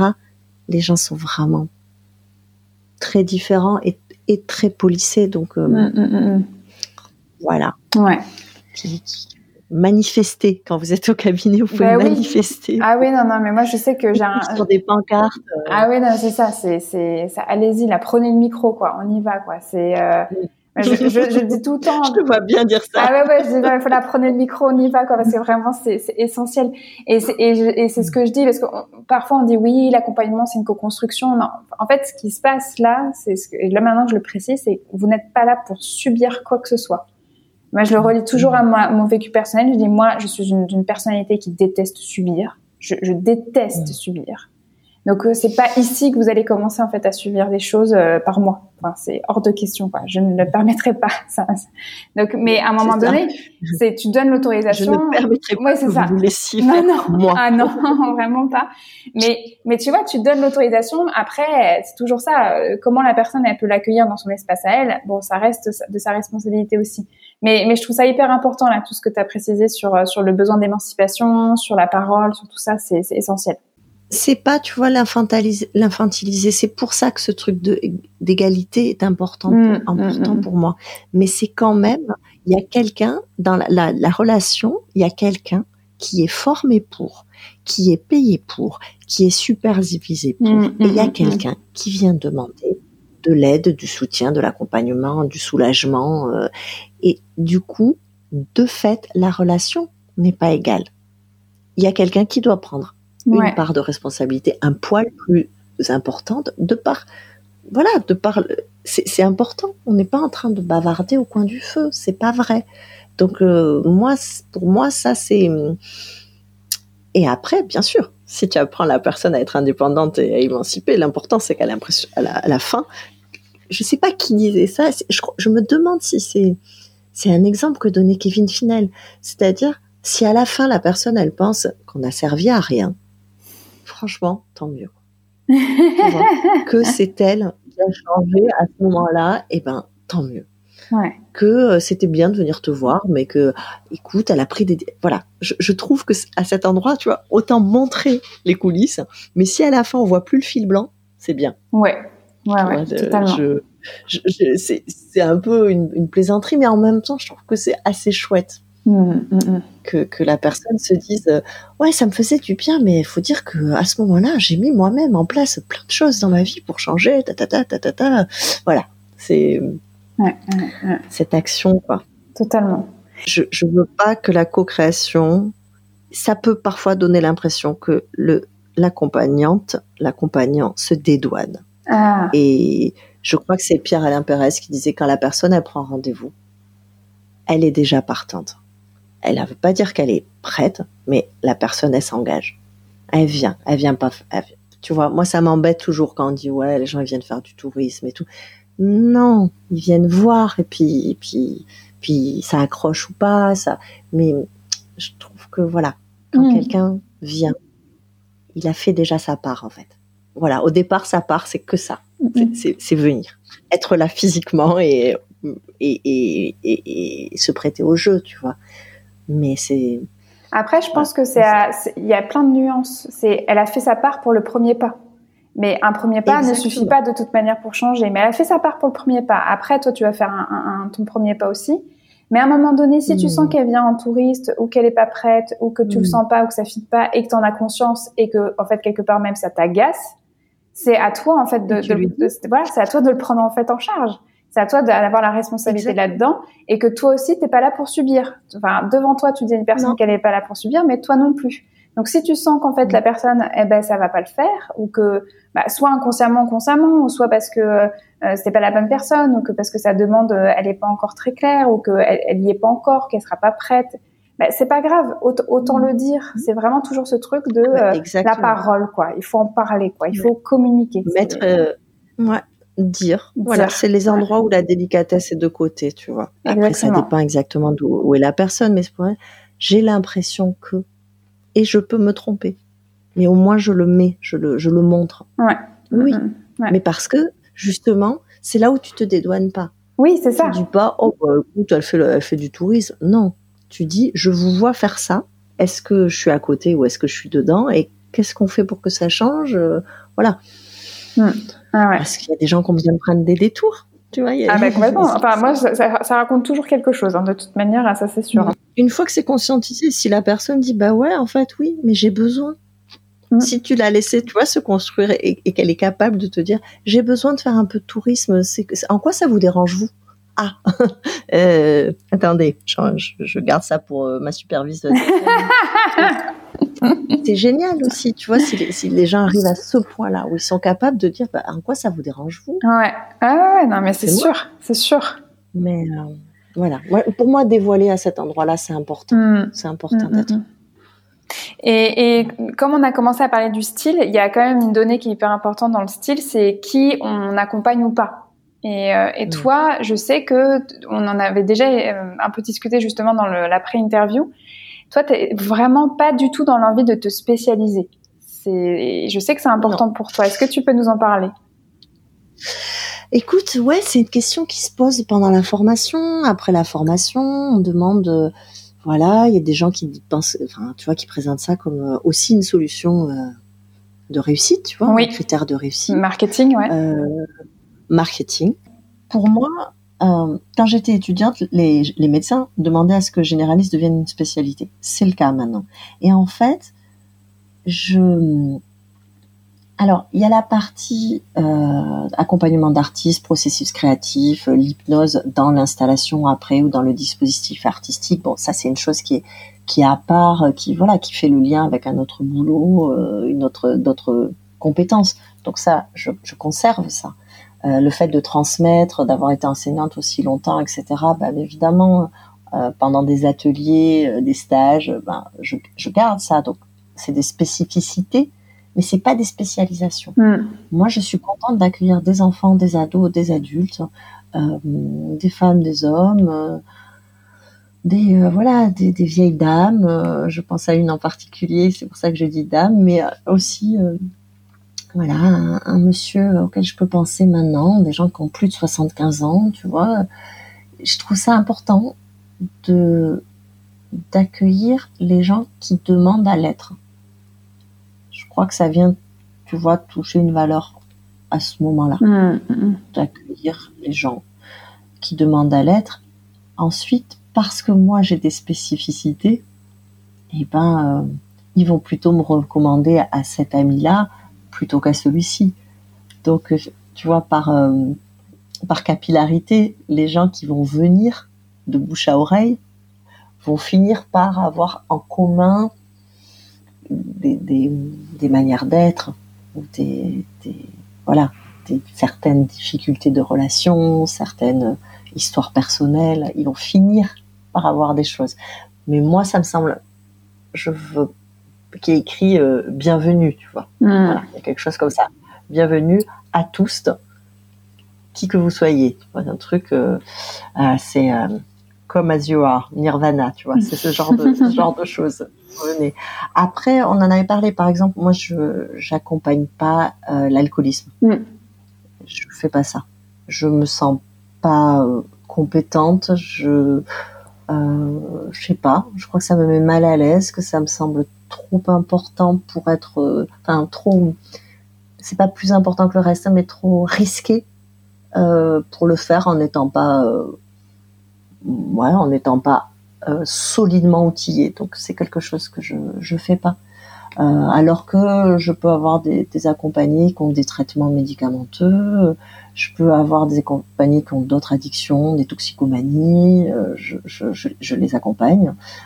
J'accompagne les épileptiques puisque ben, je sais que ce sont des personnes comme les autres, elles ont le droit, elles ont le droit d'être bienvenues aussi et que euh, voilà, c'est quand on a pris l'habitude de pas le dire pour que les gens veuillent bien nous nous prendre et en stage et en et en soins et mm, mm. voilà. Euh, pour moi c'est important, mais euh, oui, je pense que c'est vraiment voilà, je, je prends pas cette demande particulière de l'alcoolisme. Je pense que c'est bien que ce soit des gens qui le choisissent et qui se sont pas forcément spécialisés, mais en tout cas formés précisément, précieusement sur cette question. Mm, mm, mm, Pourquoi euh, ça me fait pas ça avec, euh, tu vois, d'autres addictions? Je saurais pas tellement l'expliquer, mais euh, j'ai pas, tu vois, j'ai pas d'histoire personnelle avec ça, etc. Mais on sait qu'il y a des dangers à l'arrêt de l'alcool, qu'il y a des façons progressives de le faire, qu'il y a des vrais dangers, comment dire, dans tout ce qu'on fait, il y a des risques, mais parfois on, peut en mourir et parfois juste c'est un risque psychique dont on se relève, dont on bouge et puis euh, voilà, c'est des événements, c'est des choses qui arrivent et puis euh, on continue, c'est échec erreur et etc. Euh, là, il y a quand même, je... non, je fais pas. Ouais, d'accord. et je sais aussi que on avait parlé pour ton style qu'il y avait quand même ce mot révolte qui signifiait quand même quelque chose pour toi. Tu m'avais dit la révolte me pousse à accompagner en tant qu'alliée, non en tant que sauveuse. Qu'est-ce que ça veut dire pour toi? Ah oui, alors ça, pour moi, c'est vraiment une chose importante. Euh, pareil, hein, je pense qu'à un moment donné, je me suis dit, euh, oh là là, la révolte, c'est hyper immature, ça suffit, euh, tu as plus de 40 ans, tu vois t'accompagnes ton enfant à l'école, euh, la révolte, ça va bien, euh, c'est inutile, euh, c'est une autre forme de subordination, etc., etc. Et puis, et puis, grâce à un accompagnement, grâce, je pense que c'était en formation. Je pense que c'était en formation. C'était pendant mon cycle 2, c'est une intervention. et je me suis dit, mais en fait, c'est là, fais avec. Mmh. Ce truc de euh, qui est important pour moi dans l'accompagnement. En fait, on va pas se redesigner soi-même. Mm-hmm. C'est mon petit, ma petite dent, euh, ma petite dent sur le développement personnel et apicratie, etc. C'est juste, en fait, qu'est-ce qu'on fait avec ce qu'on a? Et du coup, oui, le, quand on nous parle du danger, d'avoir ce profil du sauveur, etc. Moi, je me sens assez, assez sécure à cet endroit-là. Je pense pas être, euh, être manipulée par cette une tendance comme ça à, sauver. Hmm. Je pense que le fait d'être révolté contre euh, l'état du monde, euh, la manière dont on traite les enfants, que ce soit en famille, euh, que ce soit dans l'imaginaire, d'être révolté par des choses qui pourraient, dont je pensais à 18 ans qu'elles n'existeraient plus maintenant. Tu vois, être révolté contre la manière dont on laisse dont on, abîme les autres espèces, euh, voilà, animales et végétales, la manière dont certains sont traités en fonction de leur couleur de peau, de la forme de leur corps, de leur choix, euh, tu vois, de leur euh, choix dans leur sexualité, dans la manière dont ils veulent vivre leur genre. En fait, ça, ça, me met réellement en mouvement, mmh. en colère. Mais du coup, ça fait que quand les gens viennent avec leur histoire euh, d'inceste, de mensonges, euh, de d'humiliation perpétuelle d'un petit chef dans un bureau. De, je me sens alliée avec vraiment euh, la manière dont on le définit quand c'est tu vois dans les mouvements féministes etc c'est cette chose où ça ne te concerne pas mmh. tu le vis pas mais pour autant tu te renseignes et tu as envie de, de te lever pour ça, quoi. T'as envie de te tenir à côté des gens qui vivent ça. Et je trouve que oui, c'est quelque chose qui est important dans ma manière de les accompagner. Mm, mm, mm, c'est ça. Je sais pas à votre place. Donc euh, voilà, j'écoute bien ce qui vient de vous, que ça soit concret ou imaginé, que ça soit voilà symbolique ou parfaitement conceptualisé euh, et partageable. En revanche, je me tiens à côté. Vous pouvez, pour un moment, vous appuyer sur mon épaule. Voilà, je peux faire ça pour vous. Mm. Je crois que c'est un des dangers.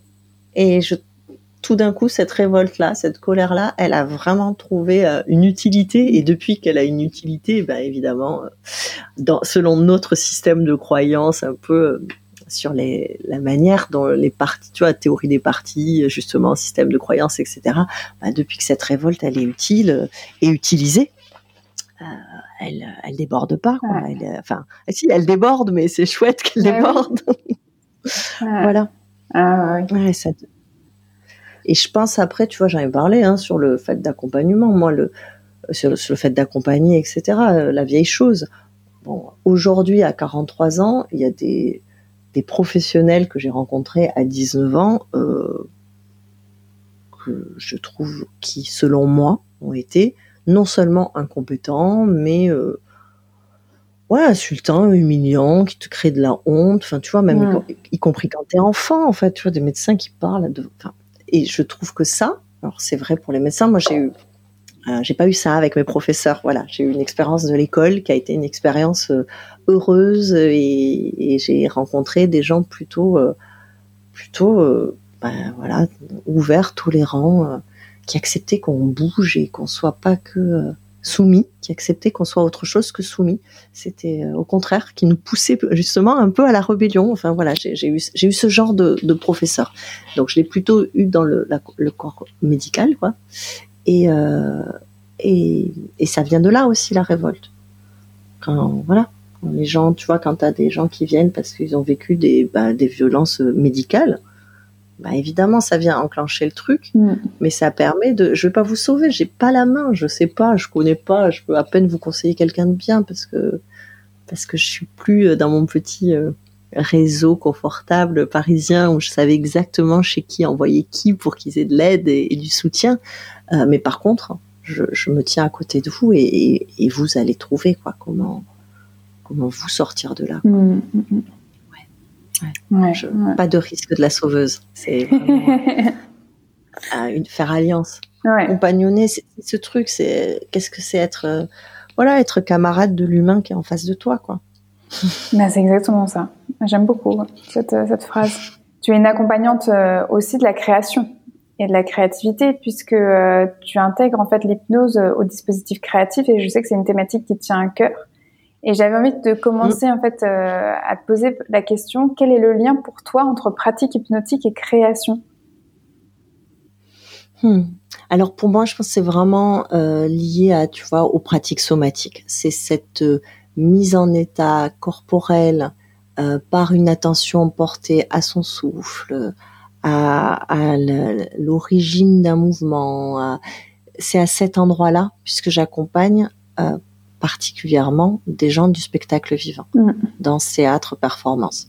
Alors aussi, euh, voilà, aussi des poètes, des autrices, et mais mon accompagnement est coloré de ce rapport au corps même s'il travaille avec les mots. Il y a vraiment cette chose-là. Donc je pense que le lien, je le fais dans la focalisation, l'attention très forte au moment, à l'espace, à l'état de corps, à cet endroit-là. Mmh, mmh, mmh. Et quand j'étais critique, j'utilisais un peu le mot hypnotique à tort et à travers quand je parlais de pièces que j'allais voir. Donc voilà un lien encore. Euh, et c'est celle qui me parlait le plus esthétiquement, voilà, qui me où je m'y retrouvais quoi. Il y avait une espèce de comme ça communauté d'esprit euh, face à ces pièces-là. Euh, donc c'est aussi le résultat, c'est-à-dire dans le processus de création il y a ça, et après dans le dispositif, dans l'œuvre qui est montrée à voir, celle qui, bah, celle qui te, qui toi t'amène à te focaliser, qui toi t'amène à, quitter un peu le bruit du monde pour te plonger. Tu j'aime ça, moi, les, les, les œuvres qui sont des traversées où c'est une expérience pour la spectatrice ou le visiteur. Enfin, c'est vraiment une. Donc, euh, voilà, il y a ces deux endroits-là. Il y a l'endroit de l'élaboration du processus de création, et puis il y a dans le dispositif final, dans l'œuvre, quels sont les ressorts hypnotiques que tu peux trouver, que ce soit, tu vois, la prise en compte de l'ensemble des sens, voilà, de, mm, mm, mm. de l'ordre VACOG, quoi. Mais euh, pour moi, c'est important. Et puis, comme je l'utilisais à tort et à travers, par exemple, si je fais, un, tu vois, si je fais un atelier avec des, des étudiants des beaux-arts, euh, faire aussi un peu la différence que je ne faisais pas à l'époque entre ce qui est hypnotique, ce qui est immersif, même si c'est très proche et ça peut se rejoindre sur plein de points, ce qui est de l'art, euh, on va dire, pratique relationnelle, mais voilà, aussi pour eux, d'un point de vue théorique, pouvoir différencier les, les types d'œuvres. Parce que souvent, la manière dont c'est conçu et créé, se mêle un peu au résultat, Hmm. pouvoir euh, pour un instant, comme un jeu de l'esprit, séparer les deux choses pour savoir qu'est-ce qu'ils veulent comme œuvre pour eux, pour elles, qu'est-ce qu'elles souhaitent créer, et aussi qu'est-ce qu'elles souhaitent donner à voir. Hmm, hmm. Donc à, à cet endroit-là, ouais. Ouais. ça c'est. Et, et justement aujourd'hui, pour comment. Et, justement aujourd'hui, comment t'accompagnes les artistes euh, ou, justement là, tu parlais des étudiants euh, aux Beaux Arts. euh, co- comment comment ça se passe toi ton accompagnement autour des dispositifs créatifs ou, de ce lien entre l'hypnose et la création? Mm. Eh ben écoute, ça va être des choses différentes. Tu vois, par exemple, là, je, pensais à une, une autrice, ça a été séance individuelle. Tu vois, travail, y compris sur la recherche de matière ou la page blanche, euh, le, le mécanisme, comment on appellerait, on appelle ça, tu vois, motivationnel, en fait, le passage à l'action, Mhm. etc. Donc un truc assez classique, on va dire. Euh, mais pour d'autres, ça va être euh, une, une artiste qui a utilisé toutes les, euh, toutes les images qui lui venaient, toutes les images, tous euh, les espèces de mots concepts qui venaient se, se mettre dessus. Tu vois, de comment, enfin, en tout cas, parfois dans la transe, c'est compliqué à dire. Il y a Hmm. quelque chose, mais les mots, il faut inventer une formule qui n'existe pas pour pour dire. Donc elle, elle a utilisé ça pour en faire une pièce de théâtre. Euh, J'ai quelqu'un qui vient me voir, on fait de longues séances, et lui, c'est vraiment pour le dispositif artistique lorsqu'il sera terminé, euh, le rendre le plus hypnotique possible. Hmm. Donc ça, ça, ça va être vraiment quelque chose de, de technique à cet endroit-là. Euh, J'avais travaillé aussi avec une chorégraphe où j'étais allée donner deux ou trois fois des ateliers, une fois à l'ensemble des danseuses, une fois aux danseuses, aux musiciens et aux designers lumière, et une fois à nouveau aux danseuses. Voilà, tu vois, donc ça peut être... Et c'était trois moments de la création. Hmm, hmm, hmm. Donc dans ce cas-là, avec la chorégraphe avait des demandes. Les danseuses ne le savaient pas, mais elle allait les faire travailler sur ça. Et donc moi je faisais comme une grande introduction hypnotique. La deuxième fois, c'était plus pour travailler sur la mise en relation entre les différents, entre voilà, entre le mouvement, la musique, la lumière. Donc c'était vraiment construit autour de ça, la mise en relation. euh. Et puis la dernière fois, c'était pour préparer, euh, c'était pour préparer la séparation. C'était Mm. comme un travail de deuil. La, la fin de la création. Donc c'était, elle, elle offrait ça à son équipe. C'est assez beau, Ah, c'est super. je trouve. Ouais. Mm. Hmm, ouais, super, super. Euh, on arrive à la fin de l'entretien et euh, on arrive donc aux questions rituelles de conclusion. Et je démarre toujours par la même, c'est une qui est hyper importante pour moi, c'est la question en fait du fait de prendre soin de soi. Et j'ai envie de te poser la question, Marie-Juliette, comment tu fais toi pour prendre soin de toi? Hmm. Euh, moi, je me baigne, euh, y compris euh, dans ma baignoire. Euh, c'est quelque chose qui me fait beaucoup de bien. Je vais marcher, euh, voir, je chope un morceau de, na- de nature au bord du trottoir. C'est vraiment quelque chose qui me fait de bien de voir les formes, de prendre le temps de ça. Et je me fais masser. Voilà.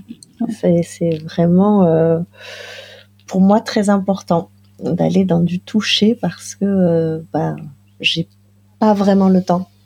Je trouve pas encore le temps d'avoir euh, une pratique corporelle euh, régulière.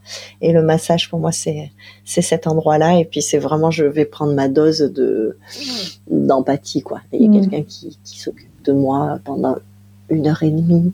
Et euh, c'est merveilleux Hmm. je conseille beaucoup. et puis avec tout, voilà, ça ramène à l'endroit, ça ancre, ça détend parce qu'on peut accumuler facilement des, des tensions, euh, y compris par notre boulot, qui, est un qui peut être physique en fait. On peut avoir une posture qui est souvent la même, ou une posture debout, Ouais. etc. Et c'est important euh, de s'entretenir euh, le corps, pas que l'esprit. j'ai mon, ostéopathe qui régulièrement me fait des remarques sur ma posture euh, pendant les séances. Et je pense souvent à elle quand je me replace sur mon tabouret ou euh, quand, quand, quand, je sens que je suis en train de faire le dos rond, tout ça, tout ça. Ouais. on a besoin de tout, quoi. Tu vois, on pourrait avoir besoin d'orthophonie pour placer la voix ou de, chanteuse. Mais euh, oui, la posture, voilà, c'est à cet endroit-là que ça se passe. Et par ailleurs, tu vois, tu en parlais, moi, je, je voilà, je, je, je, fréquente régulièrement des ostéopathes, euh, mais je le faisais avant d'être accompagnante. Ouais. pour prendre soin de moi, c'est ça, c'est la nature, le massage, l'eau, et après comme rituel de fin de journée. Et moi, j'utilise beaucoup la récapitulation. C'est quelque chose qui me, voilà, symboliquement et physiquement avec la torsion du bus et la respiration, ça me, ça me convient très bien. Ouais, super, top. Et à présent, on passe à la question qui, qui te fait un, un, petit retour sur le passé. Parce que j'aimerais te, te demander, si tu pouvais revenir au tout début de ta pratique, quel est le conseil que tu te donnerais? Hmm. Eh bien justement, tu vois, c'est l'endroit où euh, fais, fais, leur confiance. Hmm. Ils ne peuvent pas toujours se tromper. Et ça, ça serait par rapport au retour des autres stagiaires, par rapport aux formatrices, aux formateurs, de voilà. Hmm. Pour un temps, fais confiance à ce que te disent de toi et les autres. Prends, prends. ne refuse pas ce qu'on te donne. Hmm. Hmm. Ok. Oui. C'était dans des dans des feedbacks positifs euh, ou moins positifs? C'est, ça se joue à quel niveau surtout là ce Fais confiance. Ah non, les euh, feedbacks négatifs, je, les prends facilement. Euh... Ouais, c'est pour ça, c'est ma, parce que ouais. non, non, c'était sur des, des, choses positives, des choses positives, ah bah oui. c'est-à-dire, mm. et en particulier des choses, des choses où on te dit ça, c'est déjà là, en fait. Ça, ça va être plus par rapport au, au père, aux stagiaires, mais euh, voilà, leur regard à eux, ouais. ils voient aussi, elles voient aussi quelque chose. Euh, et prends le positif, quoi. Voilà. Prends ce qu'on remarque de toi et puis tu feras le tri plus tard. Tu feras le tri plus tard. Il y a des mm, mm, endroits mm. où les gens ils, sont, ils ont vu à côté. Pas de problème.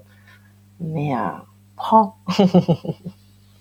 Ah, mais c'est dingue parce que ça, il y a, y a, quelque chose qui est euh, de l'ordre de la synchronicité parce que je, je juste avant de, de t'appeler, j'avais une, une, séance qui tournait autour de la thématique de euh, quand les personnes me font un retour positif, quand ils portent un regard positif sur moi, je crois qu'ils me mentent.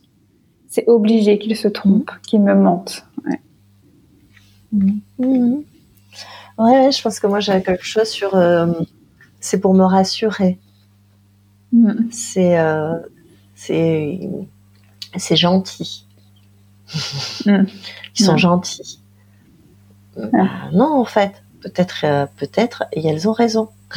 peut-être, elles ont vu des choses. Peut-être, euh, c'est leur métier, peut-être aussi, de nous, de nous transmettre et de nous évaluer. Voilà. Fais confiance. Ouais, ok. Beau conseil. et, et, quel est le truc qui a été déterminant pour toi pour devenir l'accompagnante que tu es aujourd'hui?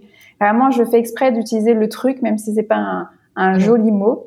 Mais euh, vraiment, c'est pour euh, que ça soit plus large possible, pour que tu puisses sentir, mmh. toi, euh, qu'est-ce qui a été déterminant finalement? Retrouver, retrouver l'utilité, utiliser à nouveau la révolte comme, comme levier. Ah. Ouais, je pense que ça, c'est déterminant. Ah. Retrouver les enjeux, les enjeux d'être au monde. Ah. super. Et, et si tu avais une ressource à conseiller à des hypnos ou plus largement à des accompagnantes dans le mieux-être, dans le bien-être, ça serait quoi? Que ce soit livre, film, podcast euh... euh, Écoute, moi, bah, alors j'ai déjà con conseillé accompagnante, euh, voilà. Ah, ah, ah d'accord. Tu sais que quand tu l'as dit, j'ai dit, mais c'est quoi accompagnante déjà? Je, devrais écouter peut-être, ça a l'air bien. Il aurait pu me conseiller, moi. Euh, ouais, parce que bah, tu vois, parfois, euh, on me demande si je veux bien prendre au téléphone la collègue, la copine qui veut se former, qui veut hmm. changer, qui veut se reconvertir, qui veut. Et donc, j'ai déjà conseillé. Après, moi, j'ai beaucoup écouté cette année euh, Le cœur sur la table hmm, hmm, de Victoire Tualion, parce que je trouve que, voilà, pour s'émanciper, c'est vraiment intéressant. Et puis, chez Louis Média, ou peut-être une nuit. Ah traite de la question de l'inceste de manière, euh, et y compris de la culture de l'inceste et de voilà, mm. euh, ça, ça m'a été précieux. Euh, après, alors voilà, moi je, je, suis une littéraire, je viens des mots, les bouquins. Je regarde autour de moi, j'ai le Rêve éveillé dirigé mm. d'Elisabeth Mercier. Bon, c'est surtout la formation de Marie Liesel hein, qui, qui m'a formé, qui m'a permis de pratiquer le rêve comme je le pratique, mm. mais c'est important. Euh, et puis un bouquin de François Roustan mm. qui s'appelle Jamais contre d'abord, la présence d'un corps. Donc là, on est en plus à la jonction quand je, voilà, psychanalyse, hypnose. Pour moi, c'est c'est important de pas tout jeter, mm. d'être critique, mais de voilà, de savoir aussi euh, à quel moment on a pris en considération la personne, l'individu, son récit et euh, puis la question de la présence est très très belle euh, chez lui. Euh, Qu'est-ce que j'ai autour de moi? J'ai Georges Vigarello, Le sentiment de soi, une mm. histoire de la perception du corps aussi. Euh, j'ai Libère-toi, Cyborg, qui est un bouquin de Yann Larue euh, sur le pouvoir transformateur de la science-fiction féministe, parce que bah voilà, on accompagne au changement, à la transformation, et la science-fiction a, traité de ces questions. Euh, Qu'est-ce que je vois devant moi? Elsa Dorlin se défendre, une philosophie de la violence. Euh, Elsa Dorlin, c'est elle aussi qui parle du care négatif et comment le care vient aux femmes? Euh, mais parce qu'elles apprennent à faire attention aux autres pour se mettre en sécurité. Ah, mais merveilleusement intéressant. ah ouais. Il y a euh, un livre d'Émilie Noteris qui s'appelle La fiction réparatrice, hmm. qui fait écho aussi au travail que j'avais fait euh, quand j'étais étudiante sur André Gide et que qui s'appelait La fiction émancipatrice déjà à l'époque et la hmm. manière dont il utilisait la fiction pour travailler sur son sur son réel en fait. Il utilisait la fiction comme une espèce de laboratoire et puis ensuite, c'est pas quelqu'un qui raconte sa vie, c'est quelqu'un qui teste sa vie dans l'écrit et puis qui la vit un peu un peu après. Euh, là, j'ai deux bouquins que j'aime bien mettre au cabinet. Euh, un de Colline Pierret et Martin Page qui s'appelle N'essayez pas de changer, le monde restera toujours votre ennemi. et un écrit seulement par Martin Page qui s'appelle Tu vas rater ta vie et personne ne t'aimera jamais. Euh, voilà, euh, ça fait des échos, tu vois, sur certaines futurisations qu'on peut faire, etc. Euh, Colline Pierret, elle a un bouquin mode d'emploi des introvertis qui sort bientôt et qui, je pense, va être assez jouissif. Ah voilà, intéressant mais, mais, drôle aussi. Ah, sublime, sublime. Joseph Campbell, tu sais, qui a écrit sur les, mythes, mm. euh, le monomythe, etc. Il y a une citation de lui que j'aime beaucoup qui, qui est Les mythes sont des rêves publics et les rêves sont des mythes privés. Donc ça, euh, voilà, donc je, lis ce genre de choses. Là, j'ai une grande biblio sur le deuil, sur la question du deuil. Euh, autour de moi, j'ai Saturne de Sarah Chiche, qui est un très très beau livre sur cette question. Et elle, elle pose aussi l'idée que on n'a pas à faire son deuil. On ne ah. doit pas faire son deuil. Euh, voilà, zut, les étapes du deuil, on peut garder un endroit de souffrance, un endroit de manque, et que le miracle, c'est quand il y a de la joie tout de même. On peut mmh. laisser place à la joie. Mais il y a des, des deuils, des pertes dont on se remet pas, et c'est normal, et c'est sain. Voilà. Après, qu'est-ce que veut dire ne pas se remettre hein? L'idée, c'est qu'il puisse y avoir quand même du mouvement, de la joie, de la vie, mais que cet endroit-là reste abîmé. Euh, Anne Dufourmentel, encore une psychanalyste, euh, éloge du risque, la sauvagerie maternelle. Voilà, c'est des récits de séance, c'est super super intéressant. La sauvagerie maternelle, ben, je conseille aux, mamans, hmm. mais aussi pour accompagner des mamans ou des enfants ou bon, à peu près tout le monde. Euh, qu'est-ce que je vois là? La dimension cachée. Ah, Edouard c'est un anthropologue. Euh, qui a travaillé à partir de l'analyse de la communication non verbale, même si c'est une chose qui est un peu remise en question aujourd'hui. Mais il y a quelque chose qui est vraiment intéressant sur l'homme et l'animal et la manière dont il y a la dimension cachée de notre rapport à l'espace dans la ville. Et que ce qui nous menace, eh ben, c'est peut-être pas le fait d'être trop nombreux, mais de perdre notre identité. Qu'est-ce que je vois? Catherine Dufour, le goût de l'immortalité, Anne Lecky, La miséricorde de l'ancillaire, Philippe Cadic, euh, voilà, de la science-fiction. Mm, mm, c'est mm. important pour ah moi. Mathias Sénard, qui euh, est un romancier qui, décrit des états intérieurs, des, sentiments. Euh, voilà, après l'émotion, le sentiment, comment, de manière magnifique. outrage, Tal Peter Brout, Merckx, euh, Outrage, c'est chez Blas, c'est un roman qui raconte comment un corps met des heures à rejoindre l'appartement des parents pour faire une annonce euh, dont on tarde à savoir ce que c'est, mais c'est super intéressant sur le, je trouve, en tant qu'accompagnante, que ce soit euh, ostéo ou euh, psychopraticienne, de ben voilà, le poids de la contrainte, le poids des normes, le poids des dictates euh, et la manière dont en fait, même en ayant l'air de se louper, on peut s'émanciper fort de ce qui est posé. Qu'est-ce que c'est ça? Danser au bord du monde, mots, femmes et territoire. Ursula Le Guin.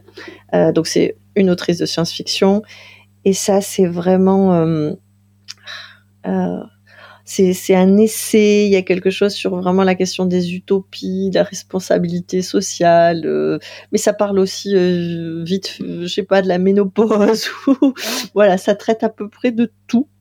Euh, c'est assez, assez, fabuleux, mais et pareil en tant qu'accompagnant, tu vois quand on bosse à prendre en compte la personne, sa relation à soi, sa relation au monde, sa relation aux autres, le système dans lequel elle fonctionne, le contexte, euh, le moment, le, et ben voilà, il y a de tout là-dedans.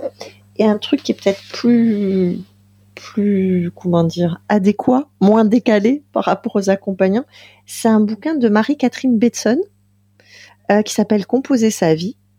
Elle, euh, bah, c'est la fille Betson, hein, mais c'est une linguiste, c'est une anthropologue, et elle a, elle travaille justement avec l'idée qu'on peut composer sa vie en fonction de sa personnalité. Et elle dit, euh, voilà, qu'elle choisit d'explorer, que elle, elle a choisi d'explorer des vies différentes. Et il y a toute une, toute une un parallèle avec l'improvisation, hmm. les fluctuations amoureuses, euh, amicales, euh, professionnelles, sociales, et vraiment le, un truc un peu, un peu jazz, quoi, avec les interactions, des grilles de lecture nouvelles, etc. Et, euh, et je trouve que c'est, en fait, c'est assez radical et ça bouscule bien l'idée de qu'est-ce que c'est l'accomplissement. Ok. Euh, c'est assez culotté, quoi. C'est bien. Voilà. Moi, il y en a des tas d'autres, mais j'ai quand même essayé de me restreindre un peu. Ah, mais je, voilà. mais je, crois que j'ai jamais eu autant de ressources à disposition. Donc, merci beaucoup pour tout ce partage. mais vraiment, c'est génial parce que là, euh, là, il y a plein, plein, plein d'idées en fait. Euh, voilà, c'est, en plus, on est sur le second semestre de, de 2021, donc euh, il y a Noël qui approche. Donc prenez bien note et, et, vous avez de quoi en fait mettre dans votre liste de au Père Noël. Mais d'ailleurs, moi, je mettrai euh, toutes les ressources que tu as mentionnées. Euh, je mettrai bien tout ce qu'il faut euh, en lien dans, dans la description de l'épisode, comme ça tout le monde pourra retrouver facilement tout ce que tu as cité. Mais vraiment, merci, merci d'avoir fait ce tour là de, de, de ta bibliothèque personnelle. Euh, moi, ça m'a donné envie. Il y a plein de choses qui je me dis ah ouais, ah non mais super, ah mais génial. Donc merci beaucoup. Et euh, on va terminer avec euh, cette question qui, qui, nous emmène plutôt du côté du futur, en tout cas du présent et, du futur. C'est que j'ai envie de te poser la question de, de, tes projets en cours ou tes projets, tes futurs projets. D'accord, je veux bien parler de ça. Et avant, comme je suis incontrôlable, eh ben, je voulais laisser euh, bah, Henri Michaud, qui est un poète que j'aime beaucoup, et qui dit quelque chose par rapport à la formation, la reconversion et les gens qu'on accompagne. Il dit n'apprends qu'avec réserve toute une vie ne suffit pas pour désapprendre ce que, naïf, soumis, tu t'es laissé mettre dans la tête, innocent, sans songer aux conséquences. Voilà, hmm. il fallait qu'elle aille quelque part. Euh, elle traînait par là. Mes projets, euh, là, des projets très très rapidement. Qu'est-ce qui se passe? Très rapidement, je vais en formation. Je vais faire une formation qui s'appelle Oser le conflit avec Laurent Kivogne, qui est un gestaltiste, et ça va être super. J'en attends pas mal et je pense que pour l'accompagnement, ça va être intéressant de pouvoir transmettre ce truc-là, ah justement, de ici, c'est une zone safe Ici, entraînez-vous, entraînez-vous, y compris au conflit. Euh, là, le 25 septembre, je fais un atelier de pratique hypnotique à la librairie de ma ville, à Massy, mm. qui s'appelle Arborescence. Et donc, je fais un atelier d'automne, 25 septembre, et c'est sur euh, l'enracinement et le, lien, euh, le lien à soi et le lien aux autres. Cette année, je vais accompagner une doctorante qui s'appelle Luna Paez et donc l'accompagner, elle, le musicien qui travaille avec elle et une performeuse sur un projet qui est aussi sa thèse qui s'appelle Compost.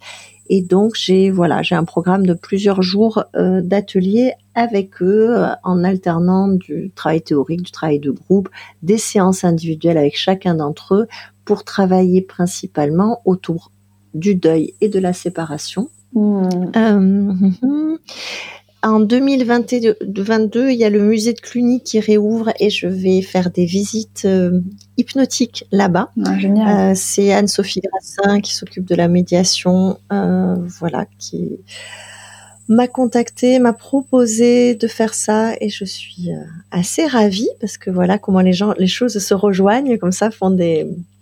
Qu'est-ce que je fais? Euh, un, atelier à monter avec des danseuses, danseurs, performances euh, qui le veulent sur peut-être plusieurs euh, plusieurs niveaux à voir. Bah, toujours les ateliers en école supérieure, tu vois, d'art ou de design ou de paysage ou ce mm, mm. genre de choses. Parce qu'il y a quand même un plaisir au groupe que, que j'ai gardé. Qu'est-ce que j'ai? J'ai un projet.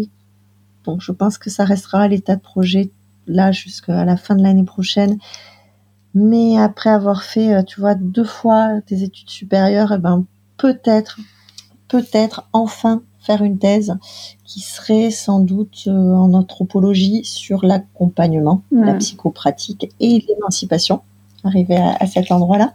Donc ça, c'est en cours euh, d'élaboration, le projet, pour ensuite pouvoir le, le présenter voilà, aux, aux enseignants auxquels j'ai pensé.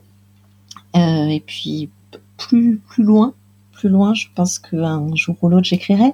voilà, des choses euh, euh, sur lesquelles on revient, hein. donc en roman ou en théâtre ou poésie performée, enfin des choses comme ça.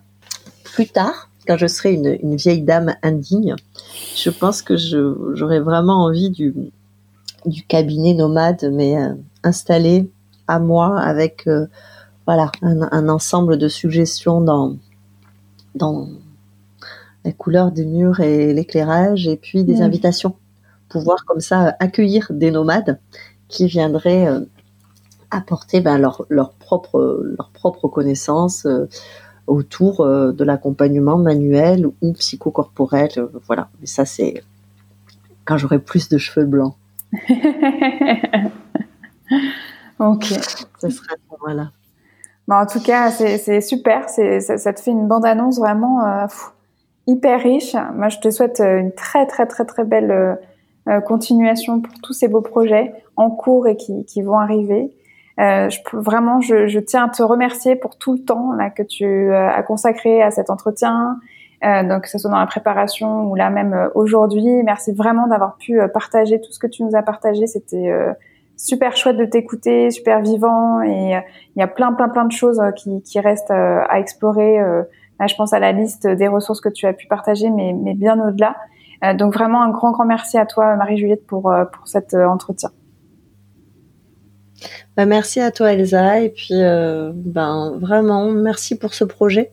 voilà, c'est partager toi ton expérience et puis donner des des points de vue divers, différents, et puis accueillir des femmes, bah, c'est important. Voilà, mmh. sororité.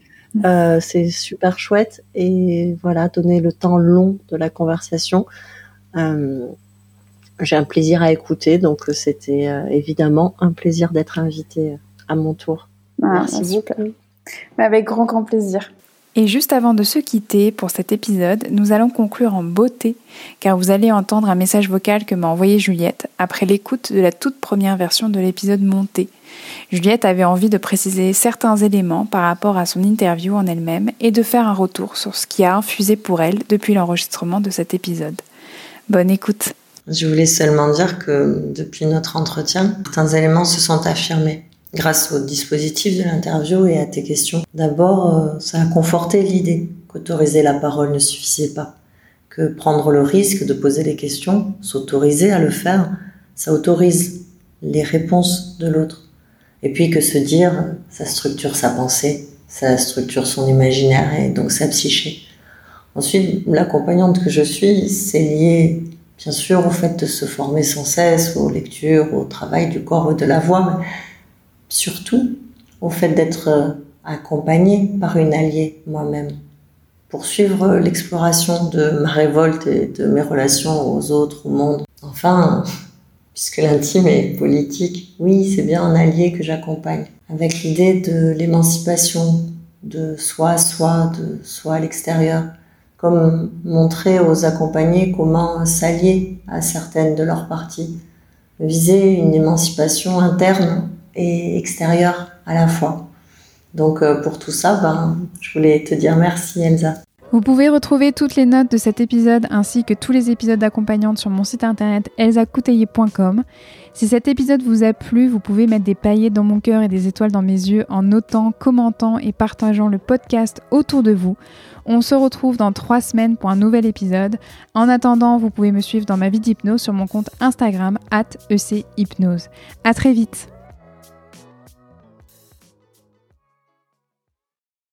Hello, c'est Elsa Couteillé. Je prends juste quelques instants la parole avant cet épisode pour t'informer d'une actualité importante. Pour démarrer 2022 en beauté, j'ai envie de partager avec toi un moment privilégié. Pour la troisième année consécutive, je te propose de t'accompagner au travers d'un atelier spécial Boosté 2022. C'est un atelier plein de joie et de magie où je t'accompagne pour faire le bilan de 2021 et préparer au mieux 2022. Alors ici, pas de to-do list, pas de bonne résolution mais une connexion à soi profonde pour faire la rétrospective de l'année passée, s'ancrer dans le présent et se connecter au meilleur pour l'année à venir. Au programme, hypnose, écriture intuitive, introspection, émotion, intention, visualisation. L'atelier aura lieu en visio et en direct le mercredi 5 janvier prochain de 14h à 17h. Si cela t'appelle, tu peux t'inscrire à cette adresse, donc elsacouteiller.podia podia.com slash atelier-boosté-2022. Au plaisir de t'y accompagner.